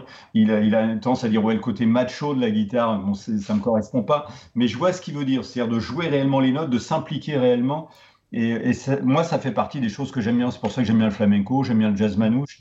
J'aime bien ce côté-là. Et c'est des fois ce qui me dérange dans le métal, c'est quand il y a du gain, on a tendance un peu à se reposer sur ça et à jouer euh, genre relax, j'attaque pas, j'appuie pas. Perdre un peu la dynamique. Quoi. Ouais, et moi, ça me manque et j'essaye justement. C'est pour ça que j'ai aussi baissé mon niveau de gain. J'ai envie de, voilà, de, dire des trucs et m'impliquer physiquement dans chaque note. Pas uniquement aller vite. Voilà, c'est bah, pas c'est vrai qu'il y a pas mal de guitaristes qui perdent un peu de, le point de vue. Alors, je sais pas si c'est quelque chose de très guitaristique, euh, et si ça touche aussi les pianistes, les violonistes ou, d'autres, euh, mais on, a un peu ce problème des fois de ne pas penser suffisamment que la musique, c'est à la base un art du contraste. Et, c'est un peu comme si, euh, comme si on, on, prenait une peinture sur laquelle on met toutes les couleurs du monde, bah, on aboutit juste à quelque chose de gris. Et je rejoins un peu Sébastien, ce, ce qu'il disait par rapport aux guitaristes Instagram, etc. Alors, moi, j'aime quand même regarder ce genre de vidéos parce que c'est, voilà, ça, ça, me fait plaisir techniquement, mais c'est vrai que c'est, c'est pas forcément quelque chose euh, dont, dont, on va mémoriser parce qu'une pièce chasse l'autre. Et en, fait, ça, ça me fait un petit peu le même effet que, je vais faire une métaphore un peu bizarre, euh, que par exemple, un, film d'horreur, la différence entre le film d'horreur qui fait que des jumpscares et le film d'horreur qui, qui, te met vraiment dans une ambiance qui te, qui, te, qui te crée quelque chose. tu parles d'un film gore en fait. Euh, non, même pas forcément. Euh, le jump scare, c'est juste, euh, en gros, on te, me, on, te, fait sursauter parce qu'on te met un chat qui surgit à l'écran ou le son qui booste de volume. Mais en soi, ça fait pas peur. C'est juste un réflexe, un réflexe humain. Oui, parce que ce qui, ce qui fait le plus peur, c'est ce que tu peux imaginer de ce qui est pas vu, en fait. Oui, voilà. Et en fait, dans le côté technique comme ça, on peut retrouver un petit peu cet effet Instagram ou cet effet on te balance le morceau ultra technique. C'est que, ok, sur le moment, tu es super impressionné, le morceau se termine, puis après, ben, c'est soit tu vas en rechercher un autre qui est encore plus impressionnant parce que tu as eu un peu un shoot comme ça d'adrénaline, mais tu n'as pas vraiment retenu quelque chose derrière, une émotion forcément. c'est un peu ce que je ressens. quoi. Et en fait, la force de la virtuosité, c'est pas la virtuosité en soi, c'est quand elle est mélangée. Euh, notamment, ben, c'est pour ça que, pareil, quand, quand on parlait de tes albums, Patrick, euh, je rejoins Sébastien là-dessus, c'est que la différence par rapport à tous les autres qu'on a oubliés, c'est qu'il y a justement cet aspect mélodique où des fois on a des thèmes super beaux, après on se prend une claque dans la gueule avec une. Je, me, souviens toujours à chaque fois dans Amphibia, notamment le, passage à la guitare acoustique avec la, grosse montée de gamme où vraiment l'attaque médiator elle est monstrueuse. On a l'impression qu'on se prend une guitare de 33 tonnes au travers du, visage. Et tout autour, après, on passe sur des, choses super calmes, justement, des ambiances un peu à la Shine on You Crazy Diamond des Pink Floyd, des choses très planantes. Et en fait, c'est ce contraste énorme qui fait que quand il y a des moments virtuoses, ils ont de l'énergie, ils ont de la pêche, ils ont de la puissance, parce qu'avant, il y a eu des passages calmes. Et si, si tu avais joué à fond tout le temps, ben en fait, ben, tout serait à peu près perçu au même niveau. Et en fait, ça ferait perdre de l'intensité aux choses. j'ai toujours pensé ça et j'ai toujours euh, fui ce genre d'album et j'ai toujours euh, fui l'idée de faire ça. Si tu veux, c'est euh, mm. d'ailleurs c'est c'est aussi moi ce que ce qui m'embête, c'est que souvent on associe virtuosité et vélocité. C'est-à-dire alors que pour moi, faire un joli thème simple avec un beau vibré, les slides et, et tout c'est aussi avec un bon time, c'est aussi de la technique, euh, mettre un accent sur une phrase à certains trucs, avoir une phrase très articulée, très rythmique, avec beaucoup d'attaques, c'est aussi de la technique. Et en fait, euh, le, problème, c'est qu'on a associé ça, et souvent on me demande si euh, je fais partie du shred et tout ça, et en fait, moi, je me sens pas vraiment un shredder. J'avais du mal à, expliquer pourquoi, parce qu'en fait, c'est vrai que d'un côté, tu dis, ouais, il va vite, il veut aller vite aussi, bon. Et en fait, la différence pour moi, elle est dans tes choix. C'est-à-dire que euh, les choix que tu fais à chaque moment, c'est-à-dire euh, quel type de médiator je prends, quel ampli je prends, quel tirant de corde je prends, euh, quel type de thème je vais jouer. Si ta préoccupation principale, elle est d'impressionner, en fait, ça guide tes choix dans, quelque chose. Mm. et moi, en fait, c'était pas ça. Même si je suis, comme tu disais, j'aime bien des fois une montée où il y a de l'attaque, parce que ça crée un, ça crée un effet, ça crée une réaction, mais en contraste avec quelque chose mais en même temps, euh, ça marche si tu as le son qui fait ça. Et en fait, euh, moi, je ne voulais pas sacrifier euh, tout pour gagner un dixième de seconde ou quelques mesures sur mon métronome, en fait.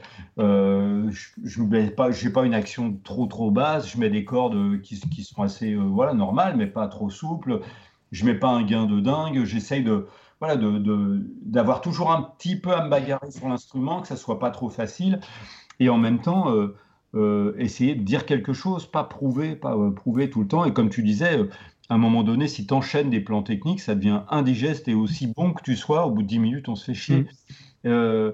et moi, la musique, il y a des thèmes que j'ai écrits, que quand je les joue, j'ai vraiment plaisir à les faire. Parce que je pense à un thème sur Amphibia 4, le thème principal d'Amphibia 4, et en fait, j'en parlais avec un guitariste que vous devez connaître, Yuri de Groot, en fait, qui joue presque tout le temps, qui, qui, met même des fois dans ses impros, et euh, qui me disait, mais moi, ce thème-là m'a rendu dingue. Et en fait, euh, c'est vrai, je, comprends, parce que moi, quand je le joue, j'ai un espèce l'impression de flotter, en fait, d'être... Euh, c'est ça plane, c'est... c'est juste après un riff qui est un petit peu voilà 5 8 5 4 7 5 4 4 qui est un petit peu heavy et d'un seul coup ça ouvre comme ça on dirait qu'on plane en fait et j'ai mm. vraiment plaisir à jouer ce genre de choses et euh, et des fois j'ai presque plus plaisir à faire ça que débouler des gammes si s'il n'y a pas d'autre raison d'être et je pense que la musique c'est aussi euh, mettre aussi en scène les plans qu'on a c'est-à-dire Là, je veux faire un truc technique parce que c'est nécessaire dans la compo, comme je parlais du final mm. d'Amphibia je me suis dit, bon, tu peux pas faire un morceau de 28 minutes et t'arrêter par un chant ou un fade-out ou une pêche. Je me suis dit, c'est impossible. Faut que tu fasses un final. Donc, euh, pour moi, c'était clair. Il fallait qu'il y ait des vagues, que ça monte, ça descende, mais ça pouvait se terminer que comme un final classique. Je pouvais pas terminer euh, par tac, tac, piche, à faire classer. Donc, euh, j'ai construit ce truc-là, je l'ai fait monter. J'étais sur un tempo médium, j'ai trouvé les moyens d'accélérer un peu la batterie, passer en ternaire à un moment donné. Enfin, j'ai essayé de trouver voilà un moyen de, comme si on accélérait un peu en bagnole, de sentir cette sensation pour arriver à un final un peu euh, explosif. Donc c'est c'est pas qu'une histoire de technique, c'est aussi une histoire de, je vais pas dire intelligence parce que je veux pas passer pour un mec spécialement malin, mais il y a une, une certaine réflexion sur la, composition qui est pas juste, euh, voilà, faut que ça envoie. C'est ça qui fait que c'est consistant derrière, que justement Amphibia, par exemple, c'est un morceau qui tient bien la route et qui fait qu'on peut qu'on a envie de l'écouter du début à la fin, notamment par rapport à ce que tu disais tout à l'heure, tous les petits thèmes qui sont repris par-ci par-là. C'est d'ailleurs comme ça que fonctionnaient tous euh, des gars comme euh, voilà Beethoven, euh, Mozart, etc. C'est que Bach également qui dissimulait des thèmes, qui reprenaient de manière cachée, qui augmentaient, qui, qui diminuaient, qui changeaient de tonalité en, mineur. Comment Oui, en palindrome, effectivement, les rétrogrades, etc. Et du coup, c'est tout ça qui, même si le grand public le saisit pas, ben en fait, inconsciemment, il le saisit quand même et ça lui crée, ça, lui crée justement du lien entre tous les éléments qui fait que ça tient la route et que c'est pas le juste subconscient aussi qui, qui marche. D, e, F, etc. C'est un, peu frustrant parce que tu t'embêtes à faire des trucs comme ça. Tu dis, il y a 80% des gens qui, qui vont peut-être euh, euh, qui m'ont parlé quasiment que du Vivaldi Tribute. Alors j'en suis très content, mais c'est vrai que pour moi, c'est euh, si je devais garder un truc d'amphibia, ça serait certainement pas ça. Je voilà, c'est, bah, je, vais, je vais être franc avec toi, même si je trouve qu'il il est, il est vachement bien fait. Et c'est vrai que je pense qu'il a eu, euh, il a quand même, tu vois, je, j'avais, je connaissais pas l'anecdote vis-à-vis de Vivaldi Tribute. Mais c'est vrai qu'il a quand même eu une, il a été visionnaire, Jean-Michel Jarre sur, sur le, bah, voilà pour te faire faire la passerelle. D'ailleurs, il y a une question qui me vient là. Est-ce que, est-ce que tu sens que le, fait d'avoir été chez Jean-Michel Jarre, ça t'a influencé dans ta composition, dans ta... Euh, bien sûr que forcément ça t'a influencé, mais est-ce que tu, as, senti vraiment... Euh, euh, oui, oui, oui, dans le sens où, si tu veux, Jean-Michel, il est à l'opposé de moi, dans le sens où lui, il s'en fout de travailler l'instrument, de la technique. Il avait souvent des claviers avec lui, plus virtuoses s'il y avait des choses à faire.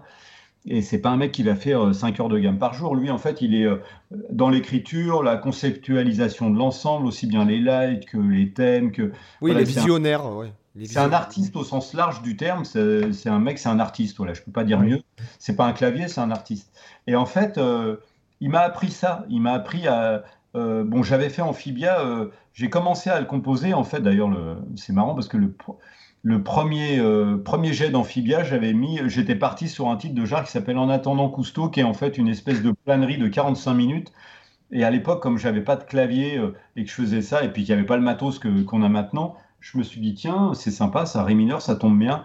Et, euh, et j'ai commencé à faire des impros dessus, et j'ai mis des pêches dessus, et après, j'ai mis le riff et Amphibia est parti comme ça. Et en fait, euh, la première version d'Amphibia faisait, d'ailleurs, c'était marrant parce que c'était les claviers de Jean-Michel sur la démo, c'était son titre. Mais euh, et, en fait, euh, il durait 23 minutes et quelques. Et Jean-Michel me dit, ouais, c'est super, mais il est un peu court, en fait, le morceau. Et en fait, il me disait, tu, tu démarres trop tôt, laisse plus de temps. Et c'est vrai que mm. C'est lui notamment qui a insisté pour le mettre en premier. Moi, j'étais pas prêt à ça. Je me suis dit, ouais, guitare instrumentale, ça commence par une planerie. Euh, les mecs, ils vont dire, qu'est-ce que c'est que cette merde? Qu'est-ce qui s'est passé? Et il me dit, non, mais. Et lui, il m'a poussé pour le mettre en premier pour euh, justement assumer le fait que c'est une pièce musicale. Et euh, voilà. Hmm. ah, mais alors, alors, je peux te dire, de, de, mon point de vue, puisque nous, on était toute une bande de copains avec qui on faisait de la guitare et qu'on s'échangeait les CD de machin truc de, Guitar Hero, etc. Euh, c'est pas du tout l'effet que ça nous a fait. Pourtant, on était, on était quand même assez jeunes. Hein, comme je te dis, moi, j'avais une quinzaine d'années. Euh, et en fait, ça faisait pas du tout ça. Ça faisait plutôt le. Si tu veux, c'est comme. Euh, excuse-moi, c'est comme dans un acte euh, sexuel, tu vois, c'est comme les préliminaires. C'est le truc qui. Tu sais que tu vas, te tu vas te goinfrer derrière et qui te fait encore plus attendre et qui te, qui te fait monter en pression encore plus. donc, non, non, ça pas du tout. je te dis qu'il a, il, a eu raison de. Non, mais de toute façon, il était si Jean-Michel, il a produit l'album, donc il a à la fois euh, il a aidé sur la pochette, il a eu l'idée de faire un truc classique, il a eu l'idée de prendre plus de temps sur des transitions et l'intro, le mettre en premier. D'ailleurs, au début, Jean-Michel, il était même extrême, il voulait pas qu'il y ait d'index en fait, il voulait pas qu'il y ait des hmm. parties en fait. Et en fait, ce qui nous a fait changer d'avis, c'est qu'il me dit ouais, par contre, si quelqu'un aime un passage ou si quelqu'un veut utiliser euh, dans une radio pour un indicatif euh, une partie, s'il est obligé d'aller en avance rapide au milieu de, la... il le fera pas. Donc en fait, c'est ça qui nous a fait euh, euh, le faire avec des index et en six parties. Mais au début, il devait être en un seul bloc, en fait. Ouais. Mm. et du coup, la reprise, la reprise d'Equinox que tu as mise dessus, c'était, c'était un peu euh, par. tu avais déjà prévu de le faire ou c'est parce que du coup l'album était produit par Jean-Michel et tu avais voulu en profiter pour lui oh, proposer. en fait, non, c'est parti d'un truc tout bête, c'est que en fait, je faisais, euh, on était, quand j'ai commencé à composer pour Amphibia, c'était en 93, donc je tournais avec Jar en fait beaucoup. Et puis un jour, j'étais, je suis rentré chez moi entre deux dates et, et puis on jouait beaucoup Equinox et puis j'ai eu l'idée de faire un, un truc. J'avais ce riff un peu différent et j'avais une envie de faire. Donc j'ai fait sur le, à l'époque ça devait être un 4 pistes cassette. Hein, j'ai fait une maquette d'Equinox avec ça. D'accord. On est reparti en tournée puis j'ai commencé à la faire écouter. Puis il y a un musicien qui a écouté, un deuxième. Et puis euh, un jour, j'ai Jean-Michel qui rentre dans la il me fait alors c'est quoi cette histoire d'équinoxe? Donc ça, a fait le tour, la rumeur en fait. Et je ai fait écouter, puis il me dit mais c'est cool, c'est bien. Il me dit c'est. Euh, et puis quand euh, l'album est arrivé, je lui ai dit ça te poserait problème qu'on le mette dessus? Il me dit oh, non non avec plaisir. Et puis du coup ça s'est fait parce que je trouvais la version bien. Voilà. Puis c'est un moyen de remercier, de lui rendre hommage et puis euh, et en même temps de me l'approprier. Et puis voilà, c'était cool. Ouais. Moi, j'aurais une question qui me vient, c'est par rapport à tout ce que tu as dit, toi, le, travail autour de ton univers musical, le fait de penser euh, tous les albums, tout, finalement de penser sa carrière en, euh, comme un peu une sorte d'unité. Je me disais, si aujourd'hui, imaginons qu'avec une baguette magique, on te redonne 17 ans, mais qu'on te, on te laisse tout ce que tu sais, tout ce que, toutes tes connaissances. Je me mhm. demandais si tu ferais le choix de repartir comme tu as fait, par exemple, de, de te focaliser beaucoup autour de la, de construire beaucoup ton, ton jeu autour de la technique de l'aller-retour. Est-ce que tu referais le même choix aujourd'hui ou tu te dirais, bah tiens, euh, est-ce que j'explorerais pas peut-être une technique différente ou est-ce que je ferais pas les choses un peu différemment ou est-ce que tu repartirais vraiment euh, pareil? Je pense que je partirai pareil, euh, sans doute, euh, j'espère mieux et plus vite, dans le sens où, euh, où j'ai mis du temps malgré tout, parce que j'ai commencé tard. Donc, puis la, la France, c'est pas un pays rock'n'roll. Alors, hmm. en même temps, les gens me disent maintenant, tu as de la chance, tu as connu les années 80, c'était les guitaristes et tout. Je dis, mais attendez, les gars, en France, c'était pas la même. Trouver une maison de disque avec un album comme ça, c'était pas évident. Donc, j'ai eu de la chance, mais ça a demandé du temps.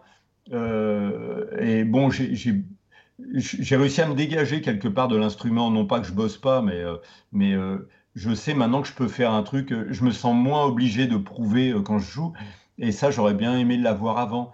Après, mmh. non, sur l'ensemble, je pense que je suis assez, assez content de mon parcours. Je pense que j'ai été plus loin que ce que je pensais même faire, hein, parce que je suis pas d'une famille, comme je disais tout à l'heure, de musiciens. Et j'ai eu la chance dans mon parcours de croiser des gens incroyables, de jouer avec des gens incroyables, que ce soit Jarre, mais aussi Satriani et Petrucciani et d'autres. Mm. Et c'est vrai que j'ai fait beaucoup plus de choses que ce que j'aurais pu rêver. J'ai même joué avec deux membres de Deep Purple à deux périodes différentes, ce qui correspond à un rêve de gosse, que j'étais un film de Blackmore. Donc j'ai été plus loin que mes rêves de, gamin. Donc euh, non, je resignerais sans doute pour le, même truc. Je suis content d'être aussi arrivé à une période où c'était euh, où on pouvait euh, bah, peut-être plus prouvé par la musique que par mm. justement euh, des vidéos et, des, choses. Après, moi, je critique pas les gens qui font ça. C'est une opportunité, euh, c'est une période. Ils ont. Euh, c'est le monde d'aujourd'hui aussi. C'est le monde d'aujourd'hui. Si j'avais 20 ans aujourd'hui, je ferais pas des vidéos et des trucs et je posterais en permanence aussi. Mais le, le défaut de, de, ça, en fait, c'est que ça les éloigne de la musique parce qu'en fait, ils veulent absolument créer des réactions, avoir des vues, etc., des likes, etc. Et du coup, il compose pas librement et il joue pas librement, il joue par rapport aux autres en fait. Mm. Euh, il joue par rapport à ce qui existe et par rapport à ce qu'il faut faire au minimum pour intéresser les autres. Et en fait, euh, tu perds une forme de liberté. Moi, quand j'étais gamin, que j'ai bossé la gratte, je devais être le meilleur de ma rue, et il y avait sans doute peut-être deux rues plus loin un mec qui jouait aussi bien, voire mieux, mais que je connaissais pas, ce qui fait que je pouvais continuer à tracer dans mon truc sans m'occuper de. Alors c'est bien d'être influencé, d'avoir des gens qui te, qui te mettent des tartes et que tu avances, mais si tu es sollicité en permanence par des mecs qui jouent mieux que toi, je pense qu'à un moment donné, tu sais plus ce que tu dois faire euh, musicalement et tu t'éloignes du fond qui est en fait euh, être. Il faut arriver à se trouver soi et être le meilleur soi-même possible, pas le meilleur possible. Et c'est vrai que c'est difficile dans dans, dans l'univers actuel, je me dis, le gamin qui commence la guitare, qui va sur YouTube et qui regarde ce qui se fait, mais il se dit, mais mais c'est même pas de commencer. Il repose sa guitare et il va faire eh autre chose. Alors qu'en fait, il y a moyen de dire des choses et des choses qui n'ont pas été faites. Ah oui, c'est clair. Après, je pense que aujourd'hui, il y a un truc qui se passe. Bon, parce que bon, après, on se le cache pas. Nous, on est quand même vachement dans le business euh, à travers ça, hein, parce que euh, voilà. Euh, moi, je parle notamment pour moi qui maintenant en fait fait plus de concerts. Euh, moi, je me suis expatrié. Euh, j'étais intermittent pendant 20 ans et puis maintenant, je suis, je suis là en Espagne. Je, fais, je crée du contenu principalement. Il y a aujourd'hui, tu as une autre approche philosophique vis-à-vis de ça. C'est-à-dire qu'aujourd'hui, tu te dis plus, tiens, je vais faire ci pour faire ça ou faire ça pour faire ça, mais plutôt tu te dis, bon, je vais faire un truc dans le lâcher prise total. Et euh, peu importe que ça plaise ou que ça plaise pas, et puis en fait, tu t'aperçois que. Euh, donc tu vois, la, la, philosophie, en fait, c'est pas la même. C'est en fait, c'est ce que tu disais, toi, quand tu étais jeune, quand tu disais, bon, je trace dans ma route, etc. Aujourd'hui, tu es obligé de l'appréhender d'une autre façon, en te disant, bon, non, là, je lâche prise. Euh, par exemple, bon, moi je vois, bon, je fais des backing tracks, tout ça. ceux que je vois, ceux qui font le plus de vues, c'est clairement des trucs que je voulais même pas mettre en ligne à la base, quoi. Donc en fait, tu vois, et en fait, c'est des trucs que tu fais dans le lâcher prise sans te dire, ouais, je vais essayer de plaire à, faire plus de vues, je vais essayer de faire, faire vendre plus de, de Bandcamp, d'albums sur Bandcamp ou de stream euh, sur les plateformes. Mais en fait, tu te dis, non, bah attends, je le fais, point barre. Et en fait, tu es dans une démarche de, de total lâcher prise, en fait. Et au final, bon, bah tu dis, et toi, tu, quand je réécoute aujourd'hui certains qui ont fait plusieurs millions, je me dis mais qu'est-ce qui a ce qui plaît aux gens là-dedans quoi tu vois c'est enfin voilà c'est tu vois et aujourd'hui je pense que c'est l'appréhension du truc qui est qui est différente c'est vrai que bon moi je vais, je vais souvent hein, je regarde un peu et je joue, souvent sur tes backing tracks euh, à la maison donc c'est cool mais, ça, euh, ça, ça, va faire ma. Je crois que ça va faire mon, mon mois, tu vois. Je vais, je vais, te citer sur mon site. tu peux. Merci. Euh, parce que comme je suis pas quelqu'un, je suis pas un bon improvisateur. Enfin, je me considère pas comme un bon improvisateur. Donc, si tu veux, c'est un truc que je travaille. Et en fait, euh, parce que j'étais plus sur l'écriture, la, la compo que l'improvisation. Et, et, puis je le travaille et je prends plaisir à le faire. Et donc, c'est vrai que tes backing tracks sont cool et ça me, c'est motivant, c'est cool. Après, c'est vrai que c'est étonnant de voir des fois, euh, c'est dur d'avoir des millions de vues avec une compo. Hein, euh, tu vois, mm. euh, avec un, groupe, c'est compliqué. Hein, ah ouais, non, c'est clair. C'est bon. Cependant, avec le, le côté, puisque là, bon, on, parle beaucoup de guitare, de, de quand même de, musiciens qui sont quand même des, des musiciens très avancés, etc. mais aujourd'hui, quand j'écoute par exemple ce qui fait des, ce qui, ce qui, ce qui fait un hit, si tu veux, un truc qui va faire, je sais pas, un milliard de vues, etc. Euh, le fait d'être de l'autre côté, c'est-à-dire que moi, c'est vrai que j'enregistre euh, pratiquement tout le temps, tout le temps, tout le temps, puisque maintenant, grâce au backing track, il y a des gens qui me demandent carrément de leur euh, enregistrer pour leur album, etc. Et ce que quand j'écoute, si tu veux, les tubes, effectivement, la musique, si tu veux, l'essence musicale, que ce soit mélodique, harmonique ou dans, dans la structure ou peu importe, c'est vrai que c'est quand même assez euh, superficiel, mais pas dans le sens péjoratif du terme, hein, puisque bon, une, mélodie, ça peut être une mélodie simple, mais qui, déchire. on est d'accord. Mais ce qu'il y a, c'est qu'il y a une vision, si tu veux. Toi, tu parlais, par exemple, on parlait de, de Jean-Michel Jarre, qui est visionnaire du business, c'est-à-dire que tu vois, il a eu l'idée de le découper pour qu'on puisse l'utiliser en radio, pour rentabiliser le produit au cas où, en fait, parce que c'est ça le, le, le, le, fond du producteur, hein, c'est de rentabiliser au maximum l'investissement. Mais quand j'écoute aujourd'hui ce qui peut faire un tube, par exemple, j'entends des certains. Par exemple, j'écoutais un, dans le. Dans ce, enfin, j'étais dans un magasin et j'entendais euh, la musique. Je dis, mais le mec qui a fait le kick, c'est, si tu veux, c'est le Aldimeola, mais du kick. Hmm. Si tu veux, tu comprends? C'est-à-dire qu'il y a un art derrière la créer des, créer des textures. Si ça se trouve, c'est 4 ou 5 kicks euh, mixés ensemble. Euh, c'est souvent ça, oui. Tu vois, donc bah, en le, fait. Le mixage, c'est un art à part entière, c'est vrai. Oui, mais, non, mais il y a une autre complexité, il y a une autre.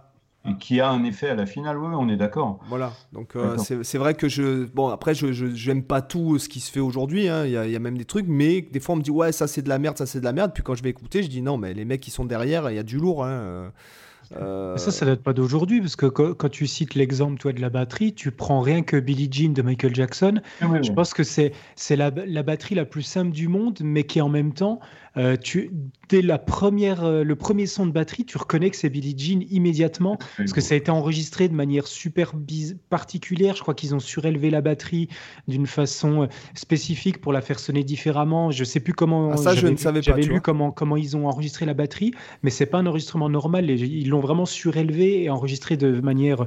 Je sais plus, on peut retrouver. même l'accentuation, si tu veux, l'accentuation du charlet, etc. il y a un son, tu sais, le premier coup de kick, tu sais, c'est Billie Jean et tu peux pas te planter. ça, c'est, c'est voilà, c'est pourtant le morceau il date de 82 quoi. Donc déjà à bah, l'époque. Tu sais, bah, le, le, meilleur juge pour la qualité, c'est le temps. Hein, de toute façon, quelle que soit la musique que tu fais. le temps tri. Le temps euh, tri, tu vois, quand, euh, euh, quand, tu, quand j'ai posté l'autre fois que mon qu'Amphibia avait 25 ans et Rap 30, je me suis dit, bon, que ça soit encore crédible aujourd'hui et que les gens puissent l'écouter et que ça, je me dis quelque part, c'est quand même une, preuve de qualité. C'est-à-dire que euh, on n'est plus dans une période, tiens, c'était l'époque 80, euh, les mecs qui jouent vite. Mmh.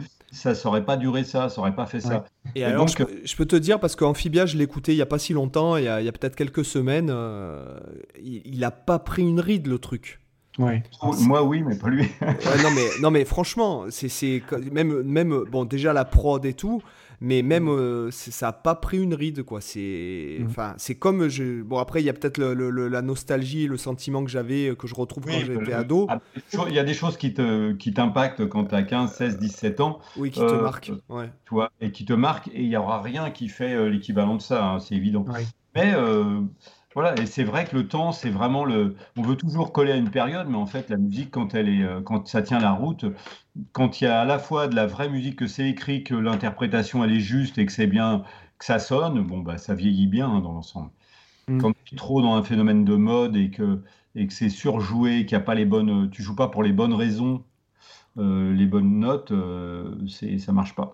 C'est là où on peut finalement en, revenir à cette discussion qu'on a eue tout à l'heure sur la technique, de se dire que finalement la, la façon la plus saine d'aborder la technique de son instrument, c'est de se dire, c'est de travailler la, technique dont on a besoin pour s'exprimer, et pas juste de travailler la technique dont on a besoin pour en mettre plein de poudre aux yeux aux autres. C'est de se dire, moi j'ai envie d'exprimer ça avec mon instrument, comment je dois le faire, comment je peux le faire, j'ai besoin de savoir faire telle technique, telle technique, telle technique, je les travaille parce que j'en ai besoin musicalement.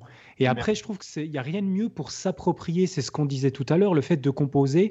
Moi, en fait, je compose pour une raison toute bête aussi, c'est que personnellement, dans mon apprentissage personnel, je sais que la composition, c'est la manière la plus efficace pour moi de m'approprier et d'apprendre une technique. Dès que je bosse des trucs que je connais pas, je compose et c'est là où je les intériorise le mieux. Si je le fais en faisant des covers ou des trucs comme ça, ça rentre pas aussi bien. C'est pas naturel pour moi parce que je bosse les doigtés d'un autre guitariste qui sont pas forcément ce qui sont les plus naturels pour moi. Et du coup, moi, je vais un peu faire rentrer dans mon moule personnel la technique que je bosse. Et après, j'arrive, une fois qu'elle est digérée, à l'utiliser d'une manière qui m'est peut-être un peu plus personnelle. Et donc, je trouve que la composition, elle a cet avantage. Et voilà, peut-être cette réflexion sur la technique pourrait être une clé de comment aborder sainement la technique à la guitare. quoi. Ouais, puis il faut pas oublier que la technique, comme je disais tout à l'heure, c'est. Euh, euh c'est pas juste les doigts qui bougent. Il y a euh, souvent à la guitare, on démarre à l'envers. C'est-à-dire la première des choses qu'on devrait avoir, c'est le timbre, c'est-à-dire travailler notre son mm. avec les doigts, pas avec les pédales ou avec quoi que ce soit, mais déjà avoir un son. Euh, le rythme, avoir un côté rythmique dans ce qu'on fait, avoir un choix de notes, et après euh, une intention quand on joue. Et après, on développe effectivement la, vélocité, l'accentuation, tout ça, mais dans ce cadre-là. C'est-à-dire, euh, souvent, on fait le contraire. C'est-à-dire qu'on travaille la vitesse quand on démarre, mais moi, j'ai fait pareil. Hein. Donc, on joue vite, on n'a pas de timing, on met le gain à fond, il n'y a pas d'attaque, il n'y a pas d'accent. Euh, on met le micro grave et en fait ça fait et on est super content. après on se dit ouais mais en fait il y a un petit problème là, je suis pas, je suis hors du temps, je suis pas rythmique, je repars pas bien et on commence à prendre conscience. Et puis on a, on travaille après le reste, mais genre euh, dix ans plus tard on se dit ouais mais j'ai pas un bon timbre, j'ai pas un bon son, je suis pas en place.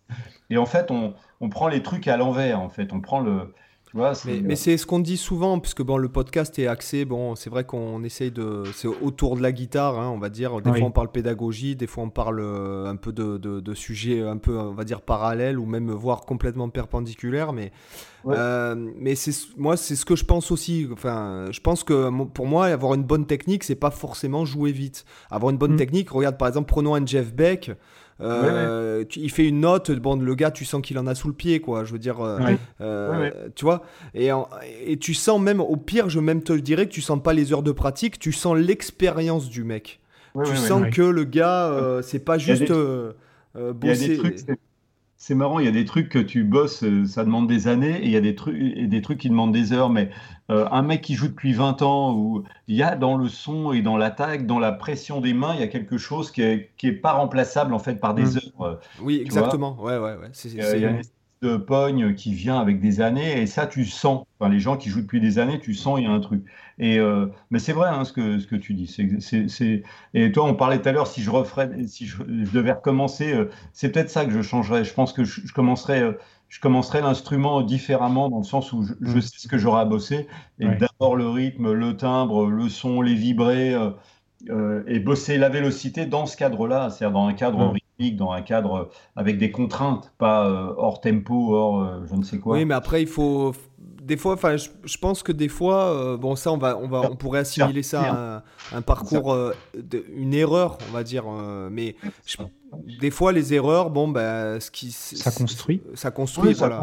C'est aussi se faire plaisir, pas être que dans la contrainte. Et mmh. comme tu disais, je, enfin, je sais plus lequel de vous deux disait ça, des fois, d'arriver à, à, jouer un morceau de quelqu'un que tu as bossé, c'est c'est un vrai plaisir. Donc même si tu le fais, moi j'ai joué des morceaux de Méola, je les jouais sur les disques. Euh, heureusement pour moi, je me suis jamais dit que je jouais comme lui parce qu'entre jouer sur l'album de quelqu'un et jouer en live avec ses musiciens, il y a un monde. Euh, euh, c'est dix fois plus simple de jouer un morceau de, de Méola sur le disque de 3-4 avec Steve Gadd, Yann Hammer et Anthony Jackson. Donc c'est un autre monde de jouer les morceaux des gens en vrai.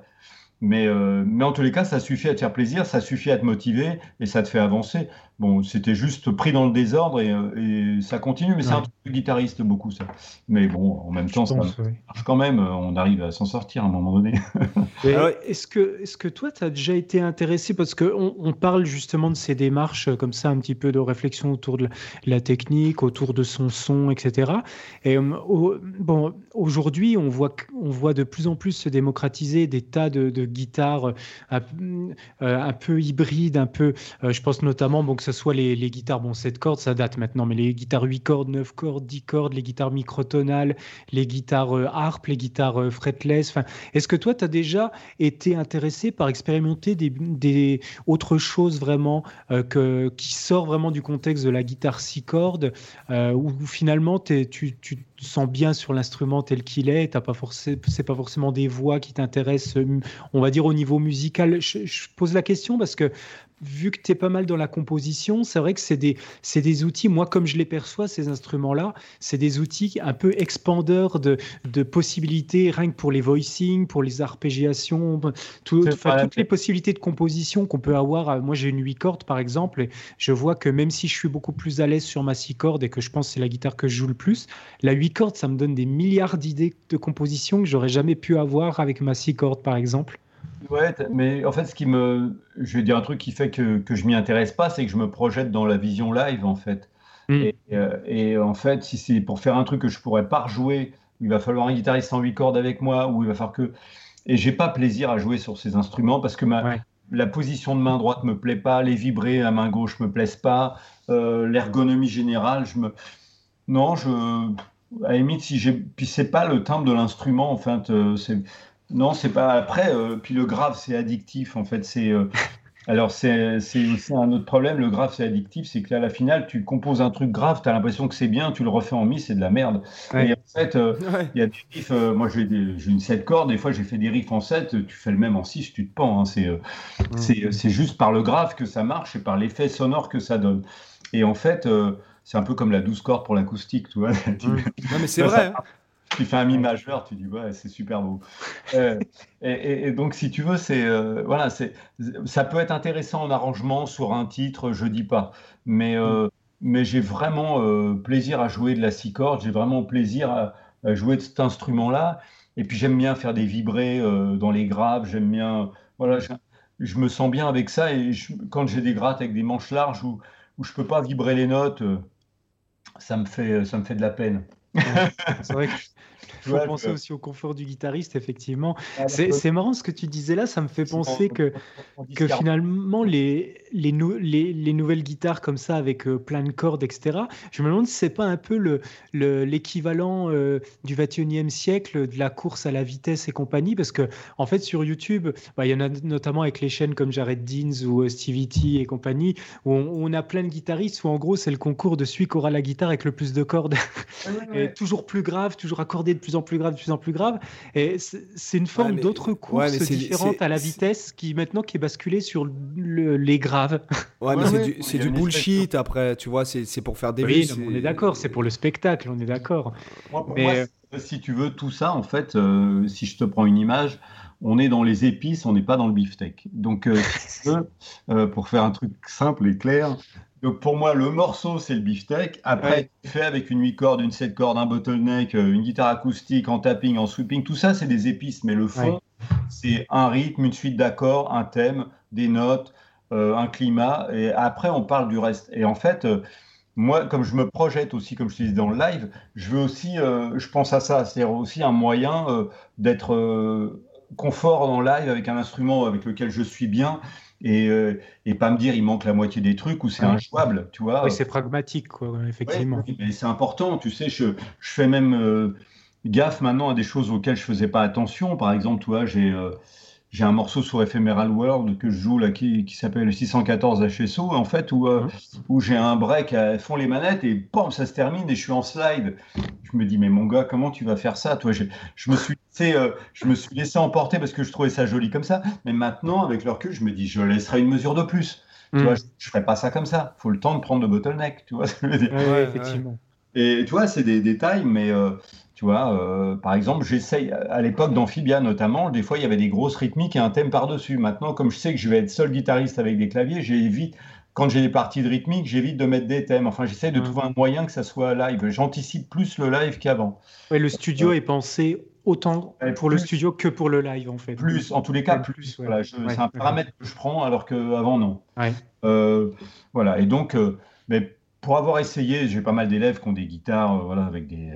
Mmh des frettes dans tous les sens, des machins. Et en fait, j'ai aucun plaisir à jouer là-dessus. Euh, même au niveau son, c'est pas ce que je cherche parce que tu as beaucoup de cordes, tu as vite du gain. En fait, paradoxalement, je ne sais pas à quoi c'est dû. Mais mm. en fait, euh, même si tu n'as pas des micros puissants, quand tu es dans le grave, euh, tu es obligé de. Enfin, je sais pas, c'est je trouve qu'il y a vachement de saturation et donc tu la baisses et du coup euh, dans les aigus je sais pas je, trouve pas et je trouve que les six cordes qui restent sonnent pas comme une six cordes en fait. Je retrouve pas la sonorité de l'équilibre habituel quoi. Ouais et du mm. coup j'ai pas le plaisir à jouer donc euh, puis bon faut assumer euh, de vieillir et d'être la vieille école faut faut, faut c'est même je vois même pas ça comme une vieille école parce que finalement c'est plus euh, euh, on peut on peut être très moderne avec une six cordes c'est pas du tout lié à ça à mon avis c'est juste que finalement c'est différentes portes accessibles que euh, avant on a on n'avait pas forcément. Il y a beaucoup de jeunes qui s'y sont mis mais pour moi c'est vrai que la six cordes a autant de, de modernité que les autres Bon, Ispahan sur, fait, sur Ephemeral World, c'est fait avec une 7 cordes. voilà parce que je trouvais euh, justement, je voulais un son clair avec du bas euh, et ça marchait. Donc c'est la compo qui m'a amené là, mais c'est un titre du mm. coup je peux quasiment pas. Enfin, je peux jouer sur scène, mais ça veut dire ça m'impose une 7 cordes et je n'ai pas spécialement plaisir à jouer dessus et de trimballer une 7 cordes juste pour jouer ce titre-là, ce qui n'est pas toujours euh, facile mm. dans, la, dans, le concret. Mais voilà, donc j'essaye de me ramener un truc utilisable, gérable euh, puis en plus, si tu veux, il y a un truc aussi euh, qui n'a rien à voir, mais aussi je fais aussi pas mal de masterclass, de démos, et donc euh, j'essaie d'avoir un truc qui peut être joué avec. Enfin, toi, c'est ça, ça paraît pragmatique, mais c'est mon quotidien, donc faut aussi. Toi, je peux pas dire ça, je peux pas, j'ai pas la record. Ben non, ça il me faut une note, je l'ai pas. Bah ça, je... Bon, mais tu, en fait, tu joues rien. Et du coup, vu que tu en parles, euh, je sais pas ce que tu en penses, Seb, mais ça pourrait être intéressant qu'on aborde l'aspect pédagogie, parce que c'est vrai que dans le podcast Culture Guitare, on, axe aussi beaucoup sur euh, la discussion pédagogique, parce que bon, on est, euh, Seb et moi, on enseigne tous les deux dans des contextes assez différents. Moi, par exemple, j'enseigne en conservatoire, même aussi avec des élèves en, en, cours particulier. Sébastien, toi, tu es plus en cours particulier, mais tu as aussi été euh, dans des écoles, etc. Et du coup, on aime bien échanger pédagogie parce que ça nous enrichit tous les deux en tant que, en tant que prof et en tant que musicien. D'ailleurs, je ne sais pas ce que toi tu ressens avec toutes les masterclass que tu as pu faire avec tous les élèves que tu as, mais quelque chose auquel j'aurais pas cru euh, avant de devenir prof, c'est qu'en fait, en tant que prof, euh, être prof, ça m'a fait progresser comme musicien. J'ai appris beaucoup. Euh, alors, je, m'étais dit, bon, quand on est prof, on apprend, euh, on apprend pédagogiquement, mais je m'étais pas forcément dit que ça allait me faire progresser comme guitariste, également comme musicien, même de manière générale. Et donc, ça, ça m'intéresserait d'avoir un peu ton point de vue sur comment tu abordes la pédagogie avec tes élèves. On peut peut-être, si tu as envie d'en parler, même ta vidéo pédago que tu avais fait à l'époque. Qui a changé ma vie. Hein. ta bah, vidéo a changé ma vie. Celle-là, elle a tourné aussi. Ah, c'est cool, les gars, merci. Mais en fait, euh, moi, j'enseigne au MAI à Nancy, donc euh, régulièrement, euh, plus des masterclass à côté. Je donne quelques cours, bon, soit via Skype, soit à côté de chez moi dans une école. Bon, il y a une partie d'enseignement comme ça, mais c'est vrai que ça fait progresser parce qu'en fait, tu es obligé de savoir ce que tu fais, tu es obligé de pouvoir le montrer, tu es obligé de pouvoir le montrer doucement, tu es obligé de pouvoir l'expliquer. Et donc, euh, ça, veut dire que tu sais vraiment de quoi tu parles, c'est-à-dire que tu t'es euh, penché sur ton jeu. Et en fait, ça t'oblige à une certaine introspection. Donc, c'est ça qui te fait progresser. Euh, moi, je vois quand je suis au MAI, bon, bah, tu joues 6 heures ou tu as 6 ou 7 ou 8 heures de cours dans la journée, tu as des mecs qui jouent bien devant toi et donc ils te demandent des plans et tu justement, est-ce que tu peux me jouer tel plan de tel morceau? Est-ce que comment tu joues tel truc? Et c'est vrai que ça t'oblige de les avoir dans les doigts, ça t'oblige d'être capable de les expliquer aussi bien harmoniquement que rythmiquement, et puis en même temps de les jouer doucement, de les jouer au tempo, de jouer euh, voilà, sur des amplis de cours, sans ton matos, sans. Euh, voilà, il n'y a pas de. Comment d'artifice. D'artifice. C'est sans filtre, quoi. et, du coup, c'est intéressant. Bon, après. Euh, moi, moi, je suis un peu particulier dans le sens où les gens, je suis pas vraiment considéré comme un prof de grade, c'est-à-dire que souvent c'est lié à mon parcours en fait. Hum. Euh, Pourtant, quand tu écoutes, quand écoutes, euh, alors déjà quand tu écoutes, on sent que tu es pédagogue euh, parce que tu es généreux et tu es passionné. C'est vrai que c'est une chose qui revient souvent chez beaucoup de monde. On voit sur Internet cet aspect-là qui ressort tout le temps. Ouais, et, je dois te. Alors, une petite anecdote concernant. Donc, pour Amphibia, tu as fait une tournée des Fnac. Oui. Et en fait, mes copains et moi, euh, en fait, on t'a demandé, euh, on est venu se faire signer les albums et en fait, on t'a demandé de nous retranscrire euh, Barbarian at the Gate. Et t'as accepté, mais sans sourciller, tu nous l'as fait en 2-2. Et là, tous les, on était, si, si, vous écoutez les gars, hein, donc Julien et les deux flots, bah, on a eu un orgasme, un orgasme commun sur le coup. Ah, et après, on était des orgasmes à des ah, Ouais, non mais. Et puis après, mais on était comme des fous, tu sais, en sortant de la Fnac. Ouais, ouais, c'était la relique, quoi. C'était le Graal, quoi, tu vois. Euh, parce que le, le, sweep, c'était pas populaire, euh, c'était pas très populaire, on trouverait pas comme. Euh, j'ai toujours été, tu vois, je suis quelqu'un de. Bon, on a tous nos défauts, mais c'est vrai que je suis abordable et je donne toujours aux gens ce que j'aurais voulu avoir, en fait, quand je croise des gens. Tu vois, des fois, je reçois des messages en message privé. Tu peux m'envoyer un autographe, un médiateur. Enfin, j'essaye toujours de, de, donner les choses aux gens. Parce que pour moi, ça fait partie de, ça, et puis c'est ça qui fait que les gens euh, euh, avancent, euh, continuent l'instrument. ah ben moi, le, sweep, c'est toi qui me l'as appris à travers Barbarian The Gate, clairement. Ah. J'espère que après, parce que si tu as appris qu'avec ça, mon pauvre. ben, non, mais c'est pas ça, mais en fait, y a... déjà, c'est un des rares sweeps. donc je, je, dis pour les gens, donc c'est une partie en sweep avec des nappes de synthé. déjà, c'est un des rares sweeps euh, qui, est vraiment très musical. Il faut, faut dire ce qui est. En plus, il y a des changements de signature euh, rythmique. Oui, oui, voilà. Mais oui, mais 3-4. Euh, parce que. je ah. voulais qu'il y ait ce côté-là, un peu ce côté. Le, 3-4, bah, ça marche pour certains trucs. Et puis c'est vrai que les, harmoniquement, même si c'est pas une révolution, c'était par rapport au, rock traditionnel ou néoclassique, il y avait un petit côté un peu plus euh, différent. Et, euh, Clairement, et, il faut dire un truc, c'est que les autres sweeps qu'on trouve euh, à, cette époque-là, quand on avait cet âge-là, c'était Cacophonie, Jason Baker. Mmh. et c'est juste des triades mineures majeures. et, voilà, et à part dans concerto, à part dans concerto dans de cacophonie, euh, des sweeps euh, comme ça, mélodiques comme ça, euh, et après il y a Serena aussi de, Jason Baker, des sweeps de ce type-là hyper mélodiques, on en trouve extrêmement euh, pas du tout en fait hein, euh, il faut, mm. faut dire ce qui est. Donc c'était mais vachement avant-gardiste quoi parce que ça fait pas euh, exotechnique en fait c'est ça qui est ah fort parce que le sweep ça a beaucoup ce défaut c'est que ça peut vite sonner exotechnique alors que là c'est pas le cas ça fait non voilà c'est musical voilà. Oui puis tu vois j'avais fait volontairement une intro dans une autre tonalité avant un peu planante avec des phrases un peu rapides mais ce côté un peu bah, école Gary Moore quoi le côté intro clavier machin et c'est vrai que le sweep tu t'y attends pas forcément.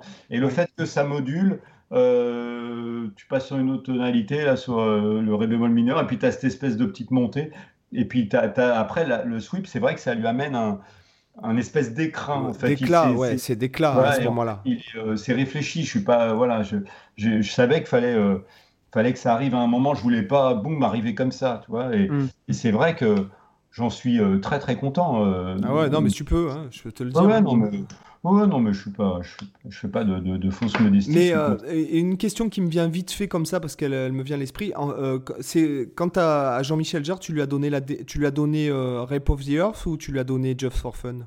Rape of the Earth. Rap of the Earth, ouais. Putain, déjà, le mec. Putain, pour l'époque, c'est tellement énorme, quoi. C'est Même aujourd'hui, hein, franchement, l'album, il est. Ce qui est marrant, c'est qu'en fait, Jean-Michel, il était à un concert d'Extreme, il était au, il était au Zénith, en fait. Et euh, donc, je l'ai aperçu, mais c'est tout, quoi. Et en fait, le lendemain, j'ai mangé avec un pote, Jean-Pierre Sabouret, qui est journaliste, euh, qui écrit pour plein de magazines. Et il me disait, ah, t'as vu, hier, il y avait Jarre, t'aurais dû aller le voir, euh, c'est genre de mec comme ça, une collaboration, ça serait sympa. Puis je dis ouais c'est vrai mais pas bon, je suis pas osé c'est pas mon truc. On a discuté comme ça puis après je suis rentré euh, chez moi et puis je me suis dit ouais il a raison euh, j'étais con quand même. Et euh, du coup j'ai pris euh, of the Earth j'avais les photocopies d'articles de presse hein, c'était ça à l'époque le press kit. Et je suis passé chez Dreyfus donc à Paris j'avais trouvé l'adresse dans l'officiel du, show business. Et du coup, j'ai été là-bas, j'ai sonné à la porte, je suis tombé sur euh, une nana qui était à l'accueil, qui était d'ailleurs intérimaire, j'ai même pas pu la, remercier après. Et du coup, je lui ai dit, voilà, je vois juste que ça soit transmis à Jean-Michel. Elle m'a dit, bah ça sera fait. Bon, je suis sorti, je me suis dit, globalement, ça doit être à la poubelle euh, bah, maintenant. Euh, mais je me suis dit, je l'ai fait, au moins je l'ai fait. voilà, je passe à autre chose. Et en fait, 15 jours plus tard, je rentre chez moi, j'avais un message de Jean-Michel, faut qu'on se voit. J'ai écouté, j'adore, faut qu'on se voit.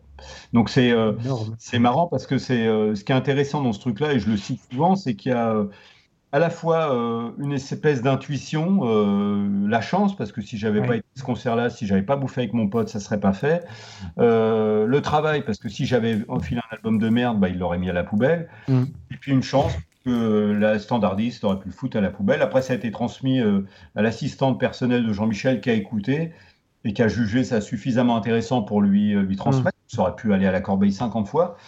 Et donc, c'est vrai que voilà, ça fait un peu euh, le résumé des choses, tout du moins à l'époque. Maintenant, ça se ferait différemment, évidemment. Oui. c'est toute une somme comme ça, on pourrait dire presque de coïncidence, mais on se dit ça tient à rien finalement. Ça tient à rien, oui. Mm presque flippant.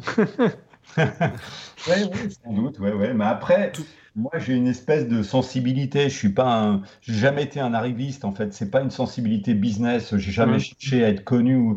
Mais pour faire mon chemin, j'avais, je sentais certaines choses. Euh, par exemple, j'ai pas filé de démo à, d'autres artistes de variété française. J'ai pas, j'ai pas fait cette démarche-là avec 50 personnes. Je l'ai fait avec lui. Parce que quand j'ai parlé avec mon pote, je me suis dit, ouais, instrumental il est au concert d'extrême, euh, donc euh, il doit aimer ce truc. Il y a un mm. mélange qui serait sympa. Je me suis projeté dans l'idée. Et d'ailleurs, euh, il m'avait laissé un message, ça doit être vers le un truc genre le 14 décembre 91. Et bon, il y avait les fêtes. Il m'a dit on laisse passer les fêtes, on se voit début janvier.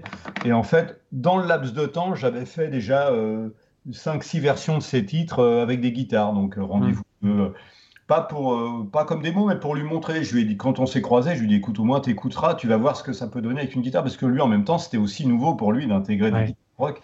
Et donc, euh, voilà, je lui ai donné ça pour qu'il écoute un peu et qu'il voit ce que ça donne. En même temps, Extreme, c'est enfin, c'est hyper qualitatif. Hein, c'est ah, super beau. Ah ouais, moi j'adore. Hein, c'est ah bah, en cours, c'est un super gratteux, il y a, du, il y a mm. tout. Ouais, ça et le chanteur qui tue, il y a les arrangements, les compos euh, aussi. Ah, hein. ah oui, il y a tout. Ah bah, mm. Il n'y a rien à dire. c'est clair. Et au niveau, euh, vu qu'on a vu un peu l'aspect pédagogie, on pourrait peut-être euh, vite parler un peu des marques. En fait, tu, tu donc as une activité aussi de démonstration vis-à-vis des marques de guitare. De... Ouais, alors moi, oui, après moi je bosse, bah, je suis avec Ibanez depuis maintenant 1999. Alors en fait, si vraiment je refais l'historique, je suis avec Ibanez depuis bien avant. C'est-à-dire qu'en fait, j'ai eu joué sur Les Paul. Bah, en fait, j'ai fan de Méola, j'avais une Les Paul et une Ovation. Euh, et puis j'avais un de mes élèves qui bossait à l'époque chez Ibanez, enfin qui, euh, qui vendait des, Ibanez, en fait, qui était VRP pour la marque. Et je lui disais, euh, bah, j'aimerais bien une gratte avec un vibrato, un sillet bloquant. Et il m'a dit, on a ça chez Ibanez, il y a des modèles sympas. Et en fait, j'ai essayé, du coup, j'ai acheté par son intermédiaire deux guitares Ibanez. Mmh. J'étais tellement confort que je n'ai plus jouer du tout sur la Les Paul. Et en fait, j'ai commencé à jouer beaucoup sur ces guitares.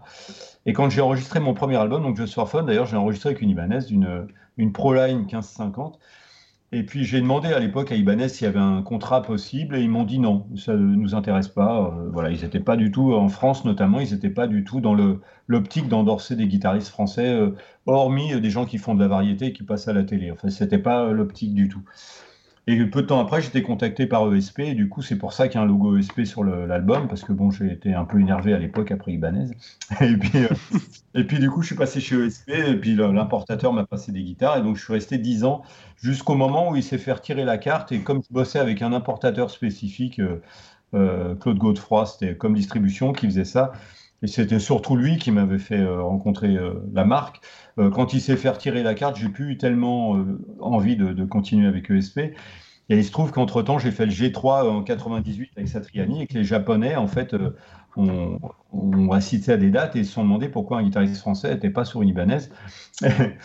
et, donc, voilà, j'ai été recontacté par Ibanez et j'ai essayé des guitares. Et bon, à l'époque, je leur ai dit, ouais, je suis toujours chez ESP, mais si un jour je bouge, je vous contacterai parce que j'aimais bien la marque, j'étais à l'aise avec ces instruments. Et quand j'ai quitté donc ESP, bah, j'ai recontacté plusieurs marques euh, que j'aimais bien, euh, mais il se trouve que par rapport au modèle, par rapport au confort de jeu, je me suis retrouvé euh, sur Ibanez. Voilà. D'accord. Et en fait, tu fais pas d'ampli, d'effets, tout ça? Alors, sur les amplis, je suis chez Blackstar depuis quelques années maintenant, depuis plusieurs années, parce qu'en fait, j'ai bah, quitté Pivi parce que Pivi s'est un peu barré de l'Europe, ça a été compliqué, il n'y avait plus de matos, et puis les choix d'ampli étaient très ciblés high gain, très beaucoup d'aigus, vachement, beaucoup de graves, et puis des trucs assez froids, assez, euh, qui me correspondaient plus tellement. Et en fait, euh, j'étais un petit peu envie j'avais envie d'un son plus rock and roll, plus rock, hard rock que metal. Et du coup, j'ai contacté euh, Julien Bitoun, que vous devez aussi connaître, et qui était à l'époque chez Woodbrass Deluxe. Et je lui ai demandé, voilà, je lui ai dit, écoute, je cherche un, à bosser avec une marque, donc voilà, je, cherche un endorsement, mais je vois essayer des choses et très gentiment, il m'a dit écoute, euh, même si tu veux pas acheter d'ampli, viens là, on va tester des trucs. Et donc on a testé plein d'amplis, Marshall, Boogie, euh, plein de têtes, et il se trouve que l'alchimie qui marchait le mieux avec mon jeu par rapport à ce que je cherchais, c'était Blackstar. Donc c'était pas les plus chers du monde, ni les plus ni les plus ci, plus ça, mais ça marchait. Et du coup, euh, euh, voilà, ça m'a. Et en fait, c'est marrant parce que ça, a commencé avec le fly, c'est-à-dire que quelques jours avant, j'avais fait une démo, j'avais joué sur un, j'avais acheté un fly pour m'échauffer, j'avais adoré cet ampli que j'ai toujours d'ailleurs. Et du coup, euh, voilà, je suis passé chez Blackstar et et puis bon, je suis toujours chez Dimardio depuis des années. Et euh, on a fait aussi une série d'amplis, de, de, pédales signature, notamment la disto chez Elena, chez Steph. Ouais, ouais. Euh, et ça, c'est beaucoup à une période où justement, chez Pivi, je correspondais, je trouvais plus mon bonheur et en fait, je les ai passés en clean et je trouvais cette disto parce que aussi en masterclass, souvent, j'ai pas le choix des amplis et je cherchais une disto qui marche sur un Fender, un ampli clean, quel qu'il soit. Et donc, j'avais demandé à Steph une on a bossé là-dessus, c'est-à-dire avoir une disto qui me permet de jouer sur quasiment n'importe quoi en son clair et de me retrouver. Voilà. Donc quand j'ai pas mes faire, je joue là-dessus. D'ailleurs, on est, on doit le recevoir, euh, on doit le recevoir dans le podcast, Steph. Euh, et, je crois qu'il a fait la, deuxième version, c'est ça, hein, il me semble. La, on a la, troisième. Ouais. Qui est un peu plus compacte. On a changé un peu l'écu. On a viré. Il y avait deux écus. On en a viré une et on a, on a reformé un peu plus sur le bas médium. Euh, on a rajouté un poil de gain, alors pas pour moi, mais parce qu'il y avait une demande en fait des, mm. gens. Euh, c'est-à-dire que moi, généralement, sur l'ancien modèle, j'étais entre midi et 1 heure, donc un peu plus de la moitié. Maintenant, je suis entre 9h et 10h, je suis obligé de baisser. Mais les gens, apparemment, ça leur suffisait pas. Donc, euh, bon, voilà. Faut aussi tenir compte de ça. Faut aussi... Oui, ça, ça, dépend vachement de l'attaque, le gain. En plus, si c'est quand c'est du bon matos, ça répond vachement à l'attaque aussi. Mais euh, quand j'attaque pas, j'ai quasiment un crunch en fait. Euh, c'est presque mm. Enfin, ça tord à peine en fait. Ouais. C'est vrai que je te rejoins un peu là-dessus. C'est vrai que plus ça va. Enfin non, même ça fait bon, parce que moi j'ai eu une grosse période de jazz. Enfin, je pense pendant 10 mm. ans, ouais, j'ai fait que du jazz, du jazz à l'ancienne. Euh, après, euh, je suis revenu dans la fusion. Et c'est vrai mm-hmm. qu'aujourd'hui, non, j'ai de plus en plus de mal avec. J'aime bien le son puissant, mais pas la grosse disto, quoi. Ah, mais moi non plus, euh, j'aime pas dès que j'entends le son avec. les abeilles. les abeilles, beaucoup autour des notes. ça, ça me parle pas. C'est pour moi, c'est ça, c'est c'est pas expressif en fait. C'est, J'ai commencé avec Hervé à, virer du gain et en fait euh, j'ai du mal à remettre depuis parce que ça me plaît pas. Je Ça compresse, mm. ça, compresse tellement que les, les accents sortent pas et ça articule pas. Alors c'est vrai, ça facilite. Euh, c'est évident que c'est faut forcer plus sur la main droite, ça te pardonne rien. Mm. Euh, quand tu veux rentrer dans la corde, quand tu es dans un jeu un peu fusion, c'est un truc, mais quand tu veux jouer rock and roll avec une grosse attaque, bah du coup tu t'exposes plus, c'est plus casse-gueule, mais euh, par contre, je trouve que ça raconte des choses. Voilà, c'est expressif en fait. Et euh, voilà, c'est vrai que c'est quelque chose qu'on a, je pense, tout de suite tendance à faire en, débutant la guitare. C'est la logique. On prend le bouton de gain, on le met à fond sur l'ampli et on y va, alors qu'en fait, on se rend compte que ça, ça camoufle des. Enfin, la, précision est, est, pas là. Il y, a, il y, a, un côté où on a l'impression que le son est beaucoup plus brouillon. C'est voilà, ça manque de dynamique, ça paraît un peu plus bah, plat. il y a moins d'attention de la main droite qui est retranscrite, quoi. Oui, on a, on a, intérêt à se cacher au départ, c'est normal. Hein. Oui. Moi, quand j'étais, euh, quand j'ai commencé la guitare, quand j'avais même un thème tout simple à faire et qui était qu'on entendait fort, ça me stressait en fait. Hein. on, veut se cacher un peu, euh, c'est évident. Euh, quand je vois Méola, la, la, précision de, des fois avec peu de gains à l'époque, dans les années 75-80, là, quand je vois les fois les phrases avec un, à peine l'articulation, je me dis waouh, faut y aller quand même. Hein, faut mm. Mm. Mm. C'est clair. Et puis ça met après des, des fausses euh, euh, pensées en se disant qu'un un gros son, c'est un son avec du gain. Et du coup, on peut se, retrouver avec plein de débutants, par exemple notamment en MAO, qui vont vouloir enregistrer des morceaux, puis se dire je veux un gros mur de guitare, alors je vais enregistrer des guitares avec le gain à fond. Et après, on se dit ah bah merde, pourquoi ça sonne pas? Pourquoi le mix il est brouillon? Ça dégueule de basse, euh, de médium partout. Puis ouais, tu as des basses qui sont pas définies, du coup. Du coup, euh, de toute façon, ça doit sonner pas branché. Euh, oui. Euh, moi, si je joue pas branché, tu me reconnais en fait. Tu reconnais mon jeu, tu reconnais mon son. Je peux jouer quasiment tous mes morceaux sans, sans ampli. Tu vois, j'ai pas mm. de, pas de bah, c'est vrai que c'est ce qui retranscrit de manière la plus pure le, vraiment notre jeu de main droite. On en parlait souvent dans les podcasts avec Sébastien, justement, de, de pratiquer unplugged sans être branché, à quel point ça peut, ça peut être bon pour, pour sa main droite. Parce que vraiment, on ressent vraiment les choses. On a, là, pour le coup, on a zéro artifice qui permet de masquer quoi que ce soit. Bah, tu sais, hein, en même temps, on dit, euh, bon, quand j'entends, on me dit, oui, la guitare a vachement évolué, les mecs jouent vachement plus vite, plus de technique qu'avant, mais ils n'ont pas le même matos non plus. Euh, tu prends euh, Richie Blackmore, tu mets le solo Westar dans un plexi, tu écoutes les pistes isolées, il n'y a quasiment pas de gain, euh, mm. des têtes 200 watts, je peux dire que tu files ce genre de matos à un mec qui est habitué à un accès fixe chez lui, euh, il va pas le jouer le, solo Westar. Mm. Il va pas arriver au bout, hein, je peux te parler toutes mes grattes. Ah ouais, non, mais c'est clair que tous ces trucs de modélisation, c'est moi, je conseille, toi, de, à la fois de jouer pas branché, mais moi, euh, j'ai une vieille tête Marshall que j'avais pour mon deuxième album où je mettais des, des overdrive dessus. Quand tu la mets sans rien dedans, je peux te dire, c'est highway well, quoi, faut y aller. Hein, c'est, Et en fait, pour bosser, le son Angus il n'y a pas mieux. Hein, c'est, euh, mm. euh, parce que c'est à la fois saturé, donc faut être précis, en même temps, tu as du sustain, et en même temps, euh, tu de la dynamique et euh, ça te facilite pas. Toi, le micro aigu et, une tête Marshall comme ça ou peu de gain, pour moi, c'est euh, là, c'est vraiment le truc. Si ça sonne, bah, c'est bon. Hein. Moi, je, chez moi, généralement, je mets le gain beaucoup moins que ce que je mets en situation, en fait. J'avais entendu dire que euh, sur Highway to Hell, justement, ils étaient en son clair, les mecs. Et c'est que parce que l'ampli était hyper fort qu'en fait, il y avait une saturation ah naturelle. Naturelle, ouais. Ouais, il a utilisé une tête comme là, c'est une JMP 2203, euh, donc une master volume. Mais c'est vrai que le gain n'était pas à fond et c'était le volume qui est pour faire tordre les amplis. Donc c'est pas vraiment en clean, mais c'est le. Il y a l'ampli de puissance qui tord aussi, donc c'est une distorsion un peu différente. Hein. C'est pas tout à fait pareil qu'une distorsion de préampli. Euh. Hmm c'est beaucoup plus dynamique, c'est moins précis, donc tu peux pas avoir autant de gains parce que ça bat vrai. Mais par contre, tu as une espèce de. Tu as un son. moi, quand je la branche, si je me mets le volume à 5, tu as, un sustain par le, par le volume, en fait. C'est mm. bizarre. Tu as des harmoniques qui barrent, mais par contre, quand tu dois faire une phrase rapide, faut y aller, quoi. faut y croire. yes. Et là, donc, nouvel album, euh, un nouvel album en préparation qui arrive? Ouais, ça fait longtemps qu'il est, en préparation. C'est même plus. Euh, bon, après, c'est les épreuves de la vie. Enfin, je ne vais pas revenir là-dessus. Donc, euh, il y a eu plusieurs périodes dans ma vie difficiles. Et donc, ça a mis du délai à un moment donné. Et donc, voilà, je suis, là, je suis pratiquement en phase où j'ai presque fini. J'ai quelques guitares à faire. J'avais une intro acoustique que j'ai enregistrée là. Euh, sur une Cole Clark d'ailleurs, une guitare acoustique est euh, quasiment euh, fabuleuse. Pas, que j'ai, enfin c'est Christophe Godin qui m'a branché avec eux et c'est vrai que c'est c'est la première guitare acoustique où même en direct, même branché, tu as un son vraiment d'acoustique, tu n'as pas cette sensation de piezo dérangeant. Hmm. Donc j'ai bossé avec ça. Alors tu me dis, direct branché dans la carte son si... Ouais. ouais. c'est quoi la marque? Cole Clark. Cole Clark? L-E et Clark, C-L-A-R-K c'est australien en fait. C'est un peu comme Maton, c'est un peu comme ce qu'utilise euh, Tommy Emmanuel. Et en fait, tu as un piezo, tu as un capteur sous la table et tu as un micro dans la caisse. Tu as trois sources. Hmm. Et euh, chacune des sources est équalisée de manière à correspondre à certaines fréquences. Et tu as vraiment un son, euh, enfin, toi, même en direct. tu as vraiment un son. Bah, tu sais, j'avais fait une. Je sais pas si vous avez vu, j'avais fait un teaser à un moment avec Manu Martin, mon clavier. Et euh, donc des versions, parce que j'envisage de faire quelques titres acoustiques sur ce nouvel album, mais en fait des, réécritures de, morceaux que j'ai fait. Mhm. Et euh, j'avais fait un teaser de ça, et c'est enregistré vraiment en DI avec, euh, avec cette guitare, et tu sens pas le pied de zo du tout, parce que mhm. quand tu joues beaucoup au médiator, le, le pied de zo c'est assez moche quand même.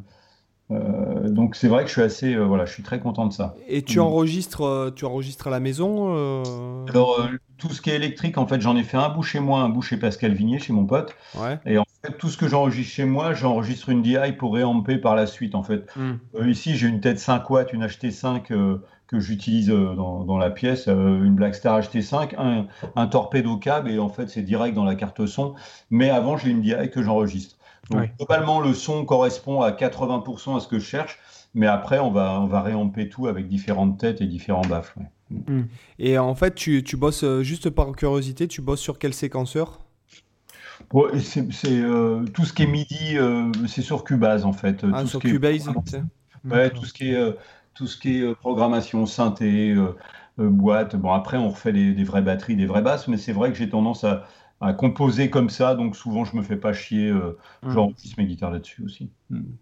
D'accord. Et, et, pour l'équipe, c'est euh, Pascal Mulot toujours et euh, c'est Gaël? Non, ah, non, c'est les mêmes que sur Ephemeral World, c'est Dirk Brunenberg, en fait, Patrice Gers à la basse. Ah oui, oui, oui. Et, et Manu Martin au clavier avec qui je bosse, bon, qui n'a pas fait Ephemeral World, mais avec qui je bosse depuis et qui fait les claviers aussi sur l'album. Mmh. Tu peux nous dire un peu deux, trois trucs sur ce nouvel album qui vient? Donc, euh, c'est. C'est toujours délicat de, parler d'un album. Euh, je, je sais pas, parce qu'en fait, euh, c'est assez rock progressif. C'est pas spécialement. c'est pas forcément technique au sens flashy, mais il y a évidemment des, des plans sophistiqués, mais c'est pas, voilà, c'est pas un album de démo. Hein. Mais j'ai du mal à le, placer par rapport aux autres, à voir que, ce que les gens euh, vont en penser. Honnêtement, je ne sais pas. C'est assez différent. Euh, comme Amphibia était différent de The Edge et On The Edge mm. différent d'Ephemeral World et différent de Reposers. Donc c'est à nouveau différent, mais j'ai du mal à, à, voir comment ça va être euh, pris, accueilli. Donc il y a des morceaux assez longs, un peu comme Tétis dans Ephemeral World, des morceaux un peu avec un climat différent. mon jeu a changé aussi dans les phrasés, dans les intervalles. Donc on retrouve ça. Euh, voilà, c'est plus rock hard euh, prog que metal prog. Mais euh, voilà, c'est après, je sais pas. J'ai. D'accord. Bah, ce sera la surprise pour nous alors. Ouais, c'est dur de. Faut, demander à ceux, aux peu de gens qui ont écouté, à Jean Fontani, je sais pas, il y a quelques gens, quelques personnes qui ont écouté. Euh, alors les gars, je crois que ça fait 1h47 euh, qu'on enregistre, donc c'est bien, c'est passé vachement vite quoi. Euh, Cyril, est-ce que tu aurais d'autres questions par hasard? Alors moi j'avais une petite question parce que quand même, faut, faut dire à Patrick qu'on a un petit rituel dans ce podcast. on doit obligatoirement parler d'Alan Ellsworth et il y en a un qu'on a oublié. Tu vas dire son nom, Sébastien. Euh, je sais pas, moi, je vois pas de qui tu veux parler. Euh, avec un, joli euh, fut en cuir, des bagous, des, ah. des Santiago, Suédois des high kicks. Le Suédois volant, voilà. Et en fait, j'avais une question, mais qui n'est pas du tout euh, bête, hein, qui est vraiment une vraie question que je me posais. C'est d'ailleurs c'est pour revenir un petit peu sur ce qu'on a ce qu'on avait discuté par rapport à l'album que tu as fait avec Hervé. C'est comme c'était une démarche un peu singulière, effectivement, comme on, l'a vu par rapport au monde des guitaristes. Mais en fait, moi, j'avais fait le parallèle avec euh, deux autres guitaristes, donc entre autres Malmsteen, et également Uli John Ross. Euh, je me demandais ce que tu pensais justement un peu des, démarches que ces deux guitaristes ont eues par rapport, où justement ils ont, ils ont été pas mal dans, alors de manière très différente de la tienne, mais bon, par exemple, John Ross, il avait sorti un album tout autour de Vivaldi, bah, où il a repris notamment l'intégralité de, des quatre saisons avec un orchestre. Et bon, c'est un guitariste que j'adore personnellement. Je trouve qu'il a, il a un toucher qui est phénoménal. Il a un son vraiment qui est, qui est magistral. Bon, après, avec sa guitare, la High Sky, je crois que c'est ça, avec la guitare 36 cases, là, c'est vrai que ça lui donne des, des phrasés très aériens dans les aigus. Et donc, du coup, lui, c'est vraiment le guitariste qui va être euh, très dans le. Euh, alors, il y a le côté rock, mais c'est vrai qu'il reste quand même proche de, de l'original. C'est vraiment le côté un, petit peu rigoureux un peu comme tu as eu d'ailleurs avec euh, Hervé. Et de l'autre côté, on a euh, notre Suédois volant qui, euh, qui malgré, tout, malgré tout, tout ce que. voilà, toute son, son immense immodestie, je pense.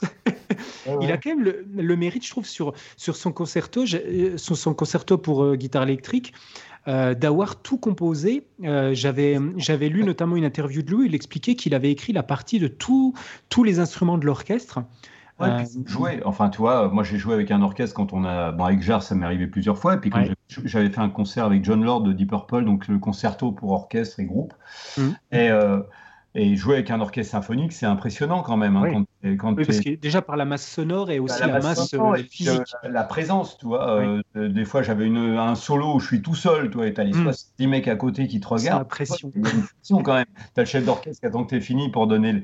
Enfin, toi, il y a une espèce de truc, quoi, quand même. T'as une responsabilité, quoi.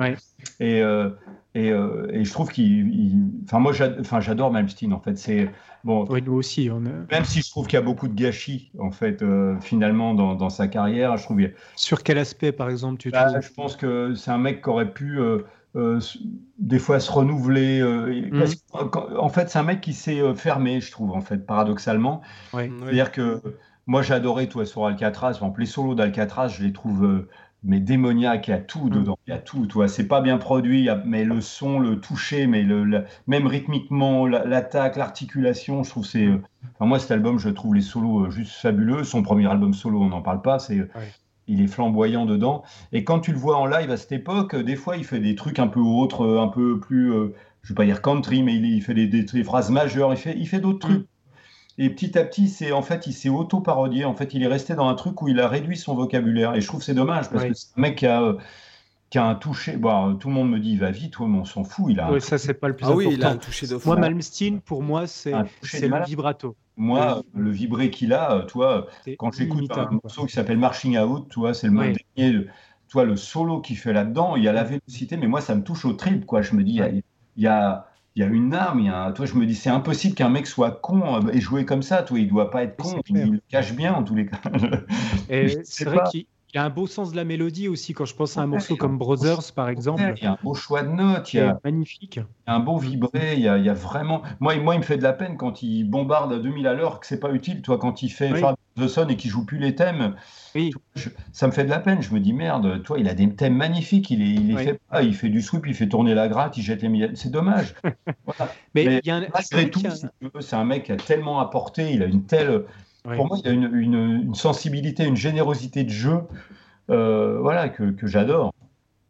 Mais il a effectivement un aspect bizarre depuis. Alors, je sais pas si c'est lié à son accident et le fait que, vu qu'il a, il a eu, il a dû un peu se vraiment rebosser pour retrouver son niveau technique, est-ce qu'il y a eu un peu une sorte de, de volonté? Parce que j'ai l'impression que ça date quand même à peu près de ces périodes-là où il a eu peut-être une volonté de vouloir montrer que malgré l'accident, il est encore meilleur qu'avant et qu'il est. Euh, parce que, en fait, quand j'écoute la version de son concerto, la version studio que j'adore, et quand j'écoute le, le DVD, euh, j'ai l'impression qu'en live, en fait, dès qu'il y a un espace, et c'est pas que dans le concerto, hein, c'est général, dès qu'il y a un espace, dès qu'il y a une note euh, tenue, genre une blanche ou un truc comme ça, il va se sentir obligé de la remplir avec du sweep des gammes et des trucs comme ça, et de vraiment de, de remplir tous les silences avec encore des phrases plus virtuoses. Tous les tempos, tu vois, quand tu prends euh, les morceaux de trilogie en live, mais, mais toi, des fois, il part à une vitesse, je me dis, mais il va, il va jamais arriver. Alors, du coup, il est, c'est speed, c'est à l'arrache, c'est un limite dans le tempo, mais parce que c'est quasiment inhumain. Et en fait, euh, si tu prends le tempo du morceau d'origine, il, a rajouté 15 points. Tu te dis, mais c'est n'importe quoi. déjà, en live, il se vautre d'ailleurs sur le. Si, si, vous avez en tête le DVD où il joue le concert, euh, où il joue Far Beyond the Sun. Non, c'est pas Far Beyond the Sun, je crois que c'est Trilogie. Euh, dans, dans, la descente de gamme, à un moment donné, on sent qu'il s'est vautré, il a pris de l'avance sur l'orchestre.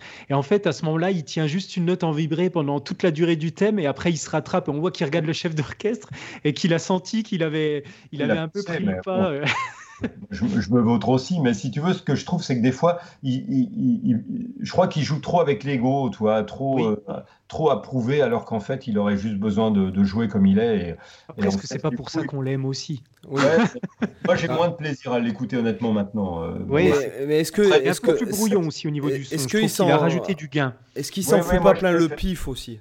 C'est un peu la question. Parce que ça, c'est typiquement le, genre de réaction du mec qui s'en fout plein le pif, quoi, de prendre 15 points. Euh. le, gain, c'est vrai qu'il avait un son qui était quasi gros crunch dans l'époque d'Alcatraz. Bon, il y avait du gain, mais c'était euh, organique en fait. Et maintenant, ça, ça bave presque. Euh, et il y a presque plus de micro aigu. À l'époque, il y avait quelques phrases en micro aigu très mmh. stratoïdales. Et en fait, voilà, tout ça me manque en fait. Mais bon, après, euh, je suis comme tout le monde. Il y a des fois, il fait une phrase et je me dis, quel enfoiré, il sonne quand même. Voilà, mais je regrette cette période. Maintenant, maintenant euh, euh, les mecs qui passent leur temps à le costarder à la de sa gueule, je pense qu'il ferait mieux de, la mettre en Parce que quand tu vois tout ce qu'il a apporté. Ce qu'il a apporté, et, qui est, et quand je vois maintenant le premier mec à 15 ans ou 17 ans, on me dit c'est un génie parce qu'il fait un cover de machin, je me dis, lui, il arrivait à 18 ans, il avait les compos, son identité, un toucher, la technique. Euh, bon, là, on peut parler d'un génie, toi, maintenant. Euh, complètement. comme Malmsteen, bon, bah, c'est bien. la première fois où j'ai entendu Black Star, mais ça m'a, ça m'a tué sur place, quoi. Je me suis dit, mais en plus, ce, morceau, je trouve que c'est. Euh, il, a vraiment une essence mélodique, par exemple, dans, dans Black Star. C'est pas juste du shred pour du shred. Il y a vraiment une, une émotion, une ambiance qui est, qui est fantastique dans ce morceau. Ouais, ouais, ouais. Surtout en studio, justement, il maîtrise, il en met pas trop, il y a juste ce qu'il faut. Quoi c'était encore contrôlé. Maintenant, il s'emporte un peu. C'est ça. C'est ce que je disais d'ailleurs à, Sébastien dans un des podcasts, c'est que j'étais beaucoup plus déçu de ces versions studio dans ces derniers albums, de, de certains morceaux qu'il mettait dans ces vidéos pédagogues. J'en ai parlé souvent dans le podcast. Par exemple, le morceau Arpeggio from Hell et Blue. Je trouve que dans la vidéo Full Shred où il les joue, mais il déboîte, euh, notamment le morceau Blue, euh, c'est du pur. Euh, il y a juste la backing track en fond et c'est Malmsteen branché dans le marché et qui et qu'envoie du lourd. Et dès le premier tri qu'il fait euh, dans le début du morceau Blue, mais moi ça me met par terre d'entrée. En fait, le son est monstrueux. Et par contre, la version sur euh, album, c'est super. Euh, j'ai envie de dire un peu glucose, c'est-à-dire qu'il il rajoute plein d'orchestration et, de malheureusement avec un goût un petit peu kitsch, je trouve. Après, c'est personnel, hein, peut-être qu'on peut ne pas être d'accord avec moi, mais mais du coup, je trouve que ça atténue la puissance des morceaux et que c'est beaucoup quand il les joue de manière brute dans l'ampli et il y va. Je trouve qu'il y a beaucoup plus de sa personnalité qui ressort. Quoi. On est d'accord. Je pense que c'est pas le genre de mec qui devrait bosser tout seul en studio et chez lui. Je pense qu'il devrait avoir quelqu'un avec lui. Mais bon, il a un ego qui fait que ça doit pas être facile de diriger. donc euh, bon, et puis c'est un grand costaud, donc on va le laisser faire comme il veut. Mais c'est vrai que c'est euh, c'est dommage. Je pense, je pense sincèrement qu'il perd en expressivité et en et en mm. Mais en même temps, c'est voilà, tu sais, c'est toujours dur. On dit il a un ego, il est assis. Euh, euh, il y avait une anecdote. Je, je, j'ai fait une tournée avec Grégo. On tournait euh, on fait une tournée de démo tous les deux. C'est un mec sympa, Greg, il est cool. Mmh. Et il me disait qu'un soir, il était invité, il, y avait il était invité à un truc euh, avec plein de gratteux euh, et un repas avec plein de gens. Et il s'assoit et en face de lui, Malmsteen. Mmh. Et il me dit, euh, Malmsteen, il s'assoit, il parle à tout. Il, il regarde pas Greg, pas bonjour, rien. C'est comme s'il n'était pas là. Donc il, parle à tout le monde, il le regarde pas. Et puis il se passe un peu de temps, il mange, tout ça. Et puis à un moment donné, Greg, il lui dit, putain, ton premier album, c'est quand même quelque chose. Et il, me dit, à partir de ce moment-là, il a changé totalement d'attitude, c'est-à-dire que il a été cool en fait. Et j'ai eu l'impression, quelque part, c'était presque une protection de mettre une barrière. C'est-à-dire, euh, mm. Ouais, ça se trouve, il pense que, toi, parce qu'il sait aussi ce qu'on pense de lui, je pense. oui, il n'est pas, con, c'est clair. et, je pense que il a dû se dire, lui, euh, fusion, machin, il doit me prendre pour un gros con. Et en fait, quand Greg lui a dit, mais ton album, c'est le premier album, c'est quand même, c'était un morceau quoi de la guitare. Et ben, ça l'a, quelque part, ça l'a rassuré et il a été adorable après. Donc, euh, il a aussi besoin d'être euh, rassuré, paradoxalement. C'est ça ouais, Ça m'étonne pas, effectivement. Il peut y avoir une part un peu de, des fois, de, de vouloir se prouver quelque chose ou d'être un peu un sentiment d'insécurité qui fait quoi. Il voulait être une rockstar, je pense. Un mec qui voulait être une rockstar. Il voulait être un guitariste qui joue Il voulait être une rockstar. Il a réussi, toi. Puis bon, euh, pour sa défense, il est parti de Suède, il était tout jeune, il s'est retrouvé aux mm. États-Unis avec tout le monde à ses pieds. Euh, bon, il a pété, il a quitté la planète. C'est un mec qui n'a pas bossé, il n'a jamais été dans la vraie vie. Il, voilà, il s'est retrouvé euh, propulsé au devant de la scène, euh, euh, d'abord comme un dieu, puis après il s'est fait démonter par tout le monde. Voilà, bon, c'est pas toujours simple, mais moi c'est un mec pour qui j'ai énormément de respect, énormément d'estime. Je pense que c'est un mec pas facile. Tous les gens qui l'ont côtoyé, qui ont bossé avec, m'ont dit que c'était pas facile.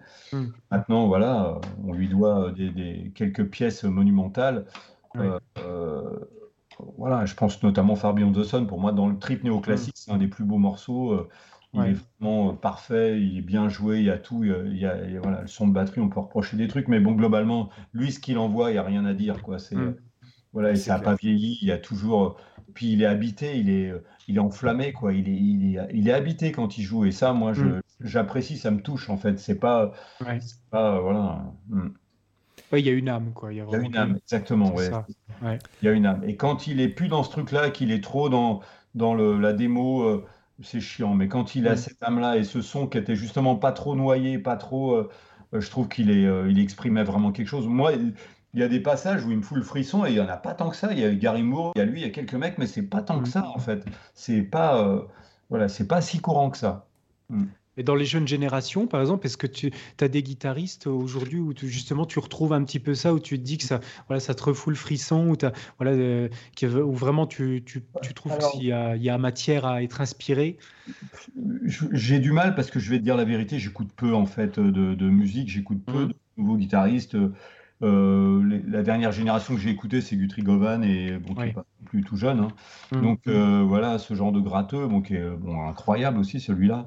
Euh, dans les plus jeunes, non, j'ai pas assez écouté pour et tout ce qui est vraiment gent et tout ça, c'est pas ma, ma, ma cam. J'ai du mal à me, ça me parle pas tant que ça. Alors je mmh. reconnais le talent des mecs, je reconnais le, la musicalité, mais ça me, voilà, ça me parle pas. Après, c'est une histoire d'âge, hein, sans doute. Oui, puis après, de, de, goût et de direction musicale, euh, euh, ça c'est clair, ça ne se discute pas. Quoi. Un exemple solo de, de, soit Empty Rooms en live de Gary Moore, soit Shapes of Things sur Victim of the Future, le solo qu'il fait dedans en studio. Mais pour moi, il y a tout, quoi. Il y a, il y a tout ce que j'aime dans la gratte, quoi. Mmh. De toute façon, euh, Gary Moore, rien que tu, tu, tu t'arrêtes sur le... Il y a le côté mélodique, il y a le côté, quand il envoie des trucs rapides, il y a une niaque, tu as l'impression que les cordes vont exploser et euh, les vibrer, il met tout dedans pour les. je sais pas, pour moi, pour moi ça, ça me parle comme le solo de Marching Out de Malmsteen et ça pour moi c'est euh, voilà. Après il y a, d'autres gens que j'ai adoré, Vaille. Bah, c'est autre chose, il n'y a pas ça, mais il y a, y, a, y a, une finesse, il y a une originalité, il y a une personnalité, il y a une mm. intelligence de la mise en scène de chaque plan, des sons. Euh, voilà, c'est aussi une identité terrible. Enfin, Satriani dans l'écriture de thèmes euh, voilà, qui sont. Bah, Satriani, je trouve qu'il a une force euh, aussi qui est, et que je pense qui, qui, qui, fait que pour moi, je le considérerais jamais comme un shredder, par exemple. Je le considère. C'est que c'est qu'il a une sorte d'intelligence de. Bah, tu parlais justement des de, de côté euh, chanson parfois que pouvaient avoir certains certaines euh, certaines instrus instru. Et en fait, chez Satriani, c'est exactement ça que je ressens, c'est que j'ai l'impression vraiment d'entendre quelqu'un qui fait de la chanson, mais ça, la voix, c'est la guitare, c'est ultra mélodique, c'est très sucré, et en fait, c'est easy listening, ça s'écoute. Je trouve il y a une dimension très accessible dans la musique de Satriani, même pour quelqu'un qui ne serait pas guitariste. Très intelligemment parce qu'en fait, tu t'aperçois des fois quand tu écoutes et que tu analyses les modes qu'il utilise, tu t'aperçois dans les accords qu'il y a derrière, des fois il y a des surprises. C'est pas, euh, c'est beaucoup si euh, c'est pas si simple que ça. Il, utilise des fois des modes très peu, euh, très peu utilisés et c'est très facile à, à écouter. Et, bah, la, gamme, la, gamme, énigmatique, d'ailleurs, c'est le seul morceau où j'ai entendu quelqu'un la jouer. C'est, je ne sais plus le, nom du titre. et où ça sonne, quoi. C'est. Ah ouais.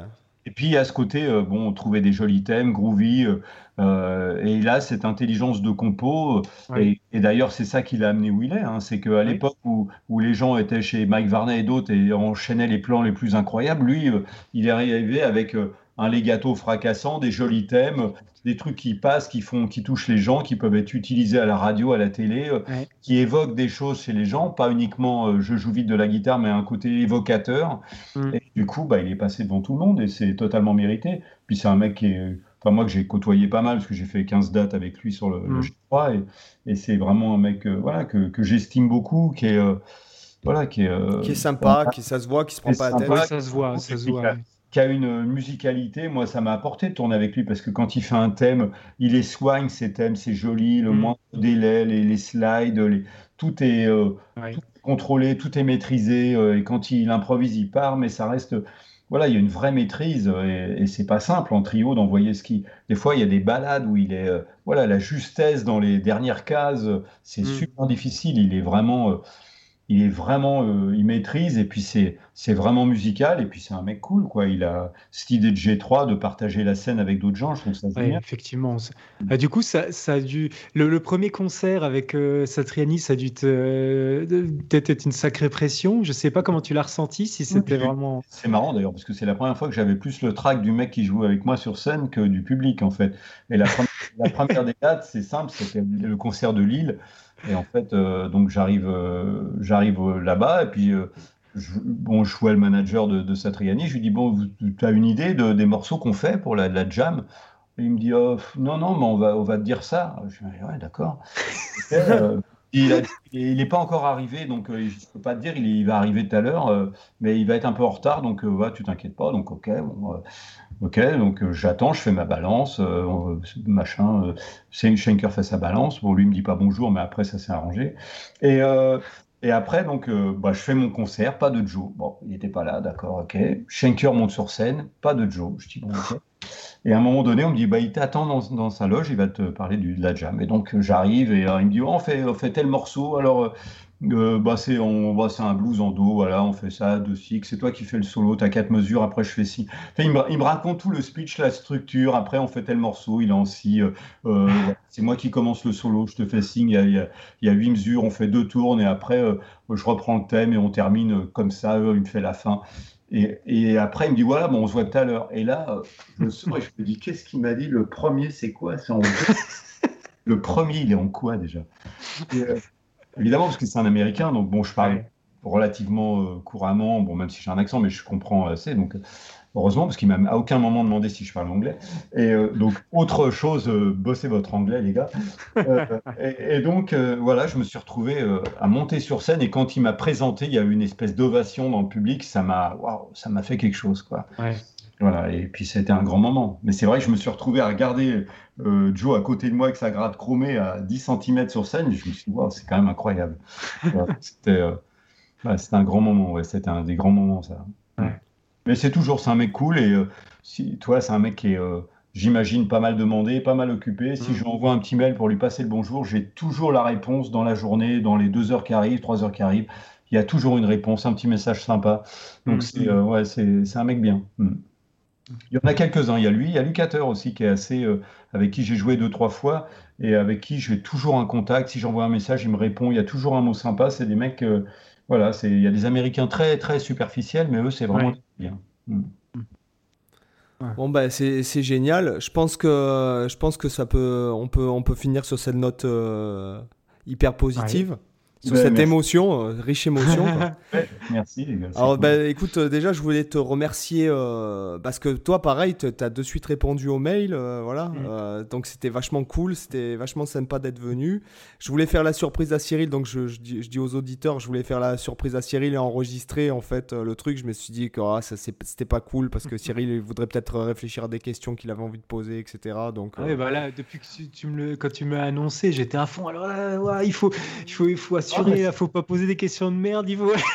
non, mais c'est cool, c'était intéressant, je trouve, notre échange, parce que j'ai pas eu l'impression uniquement que ça soit qu'une interview, c'était aussi un échange avec. Oui, voilà, bah, et, euh, et, puis les, les, questions sont, sont cool, il y a des, des choses intéressantes, euh, c'est bien d'avoir des, des, musiciens aussi, où justement on me dit pas toujours euh, tu joues vite et, mm. et c'est quoi le, plus grand nombre que tu as eu devant toi, et enfin des trucs, voilà, on était vraiment sur la musique et c'est voilà, ça c'est cool. Bah, c'est ouais, c'est un peu comme ça qu'on s'est dit de faire le, le podcast, c'est de faire euh, voilà, une, plutôt une, euh, du partage, je dirais, euh, plutôt que. C'est vraiment l'esprit. Ouais, voilà. Bah, bah écoute, en tout cas, un grand merci. Je pense que les gars, vous, on mérite 5 étoiles sur iTunes. Ah, ça, là, carrément. Donc, bah, écoute, un grand merci à toi. Alors, les gens peuvent te retrouver où? Bah, où ils peuvent. Hein. Sur, ton site, sur ton site internet, tu, sur internet, sur Facebook, on me trouve aussi. Euh, bon, moi, je poste pas de vidéos, mais il y en a toujours qui traînent, même si j'en suis pas responsable. Euh, il y aura de toute façon quelques masterclass qui vont reprendre. Bon, si la vraie vie reprend, j'ai quelques concerts qui commencent à retomber pour la rentrée, euh, notamment à Nice avec Patomet en octobre, fin octobre, je crois. Et bon, on joue à Voreal en région parisienne le 10 septembre. Voilà, donc euh, les concerts vont commencer à reprendre. Donc euh, voilà, j'espère euh, finir l'album, tourner un peu et aller voir les gens en vrai prochainement. Bon, ben formidable. C'est ce qu'on souhaite. J'espère vous croiser euh, tous les deux. Euh, bah, je ne sais pas où vous êtes. Toi, Cyril, tu es dans quel coin? Alors, moi, je suis euh, dans la région proche de la Suisse, vers Besançon. Enfin, Besançon, c'est quand même à une heure. Moi, je suis, je suis du côté de Belfort, Montbéliard, etc., proche de, de la Suisse, Port-Entruy et compagnie. C'est environ là. Je crois à Belfort en octobre. Ah oui? Ouais. Ah, énorme. à quel endroit? Je vais noter ça. Euh, je sais plus, la maison du peuple ou je sais pas, un truc Ah oui, la maison du peuple, ouais, je vois très bien, effectivement. j'ai pas Attends, je peux même. Euh, attends, je regarde sur mon téléphone, je vais peut-être même pouvoir te donner. Euh, c'est Jean-Philippe Apro qui organise ça. Ah oui. Et il fait pas mal de masterclass. Attends, je regarde vite fait. octobre. Ça serait le 6 octobre, apparemment, l'option. Ça, je vais en parler à certains élèves parce qu'on avait eu le cas où on avait eu Christophe Godin qui était venu au Moloco à Audincourt aussi une fois. Euh, bah, du coup, là, c'est génial si tu viens dans le coin. Ouais. Excellent. Et toi, Seb, tu es, euh, ah. en Espagne. Ouais, moi, je suis à Valencia. Valencia, Voilà, moi, je viens en vacances, en fait. C'est cool. J'avais joué là-bas. J'avais fait un truc de. Je crois que c'était euh, un festival de rock avec Elegy. On avait joué là-bas. Ah, J'ai enregistré en Espagne, à Madrid aussi, un album pour Elegy. Hmm. J'aime bien l'Espagne. Elegy, c'est un groupe qui est. D'accord. Hollandais, mais j'ai fait deux albums avec eux. il y a eu des albums avant moi, et puis après le guitariste s'était barré. J'ai fait deux albums avec eux. Et euh, voilà, en 99 et 2001, je crois. un peu plus prog euh, metal, mais c'était cool. Super mec. Bah, c'est formidable. Les amis, je pense que c'est bon. Allô, bah Cyril Pour moi, c'est bon, oui. Ouais, bah, je, vais vous, je vais vous abandonner alors, les amis. Bon, bah écoute, en tout cas, je te remercie euh, vraiment d'être venu et ta euh, disponibilité. Ok, bah merci à vous, euh, c'était vraiment intéressant. Et puis Seb, bah, je vais continuer à jouer sur tes backing tracks. ah ça c'est ça c'est bien, ça va me faire ça va me faire mon mois là. Super. Bah, alors bah, sur ce, mesdames et messieurs, je vous dis à la semaine prochaine pour un autre podcast. À la semaine prochaine. Bye. Ouais, prenez soin de vous, à bientôt. Ciao.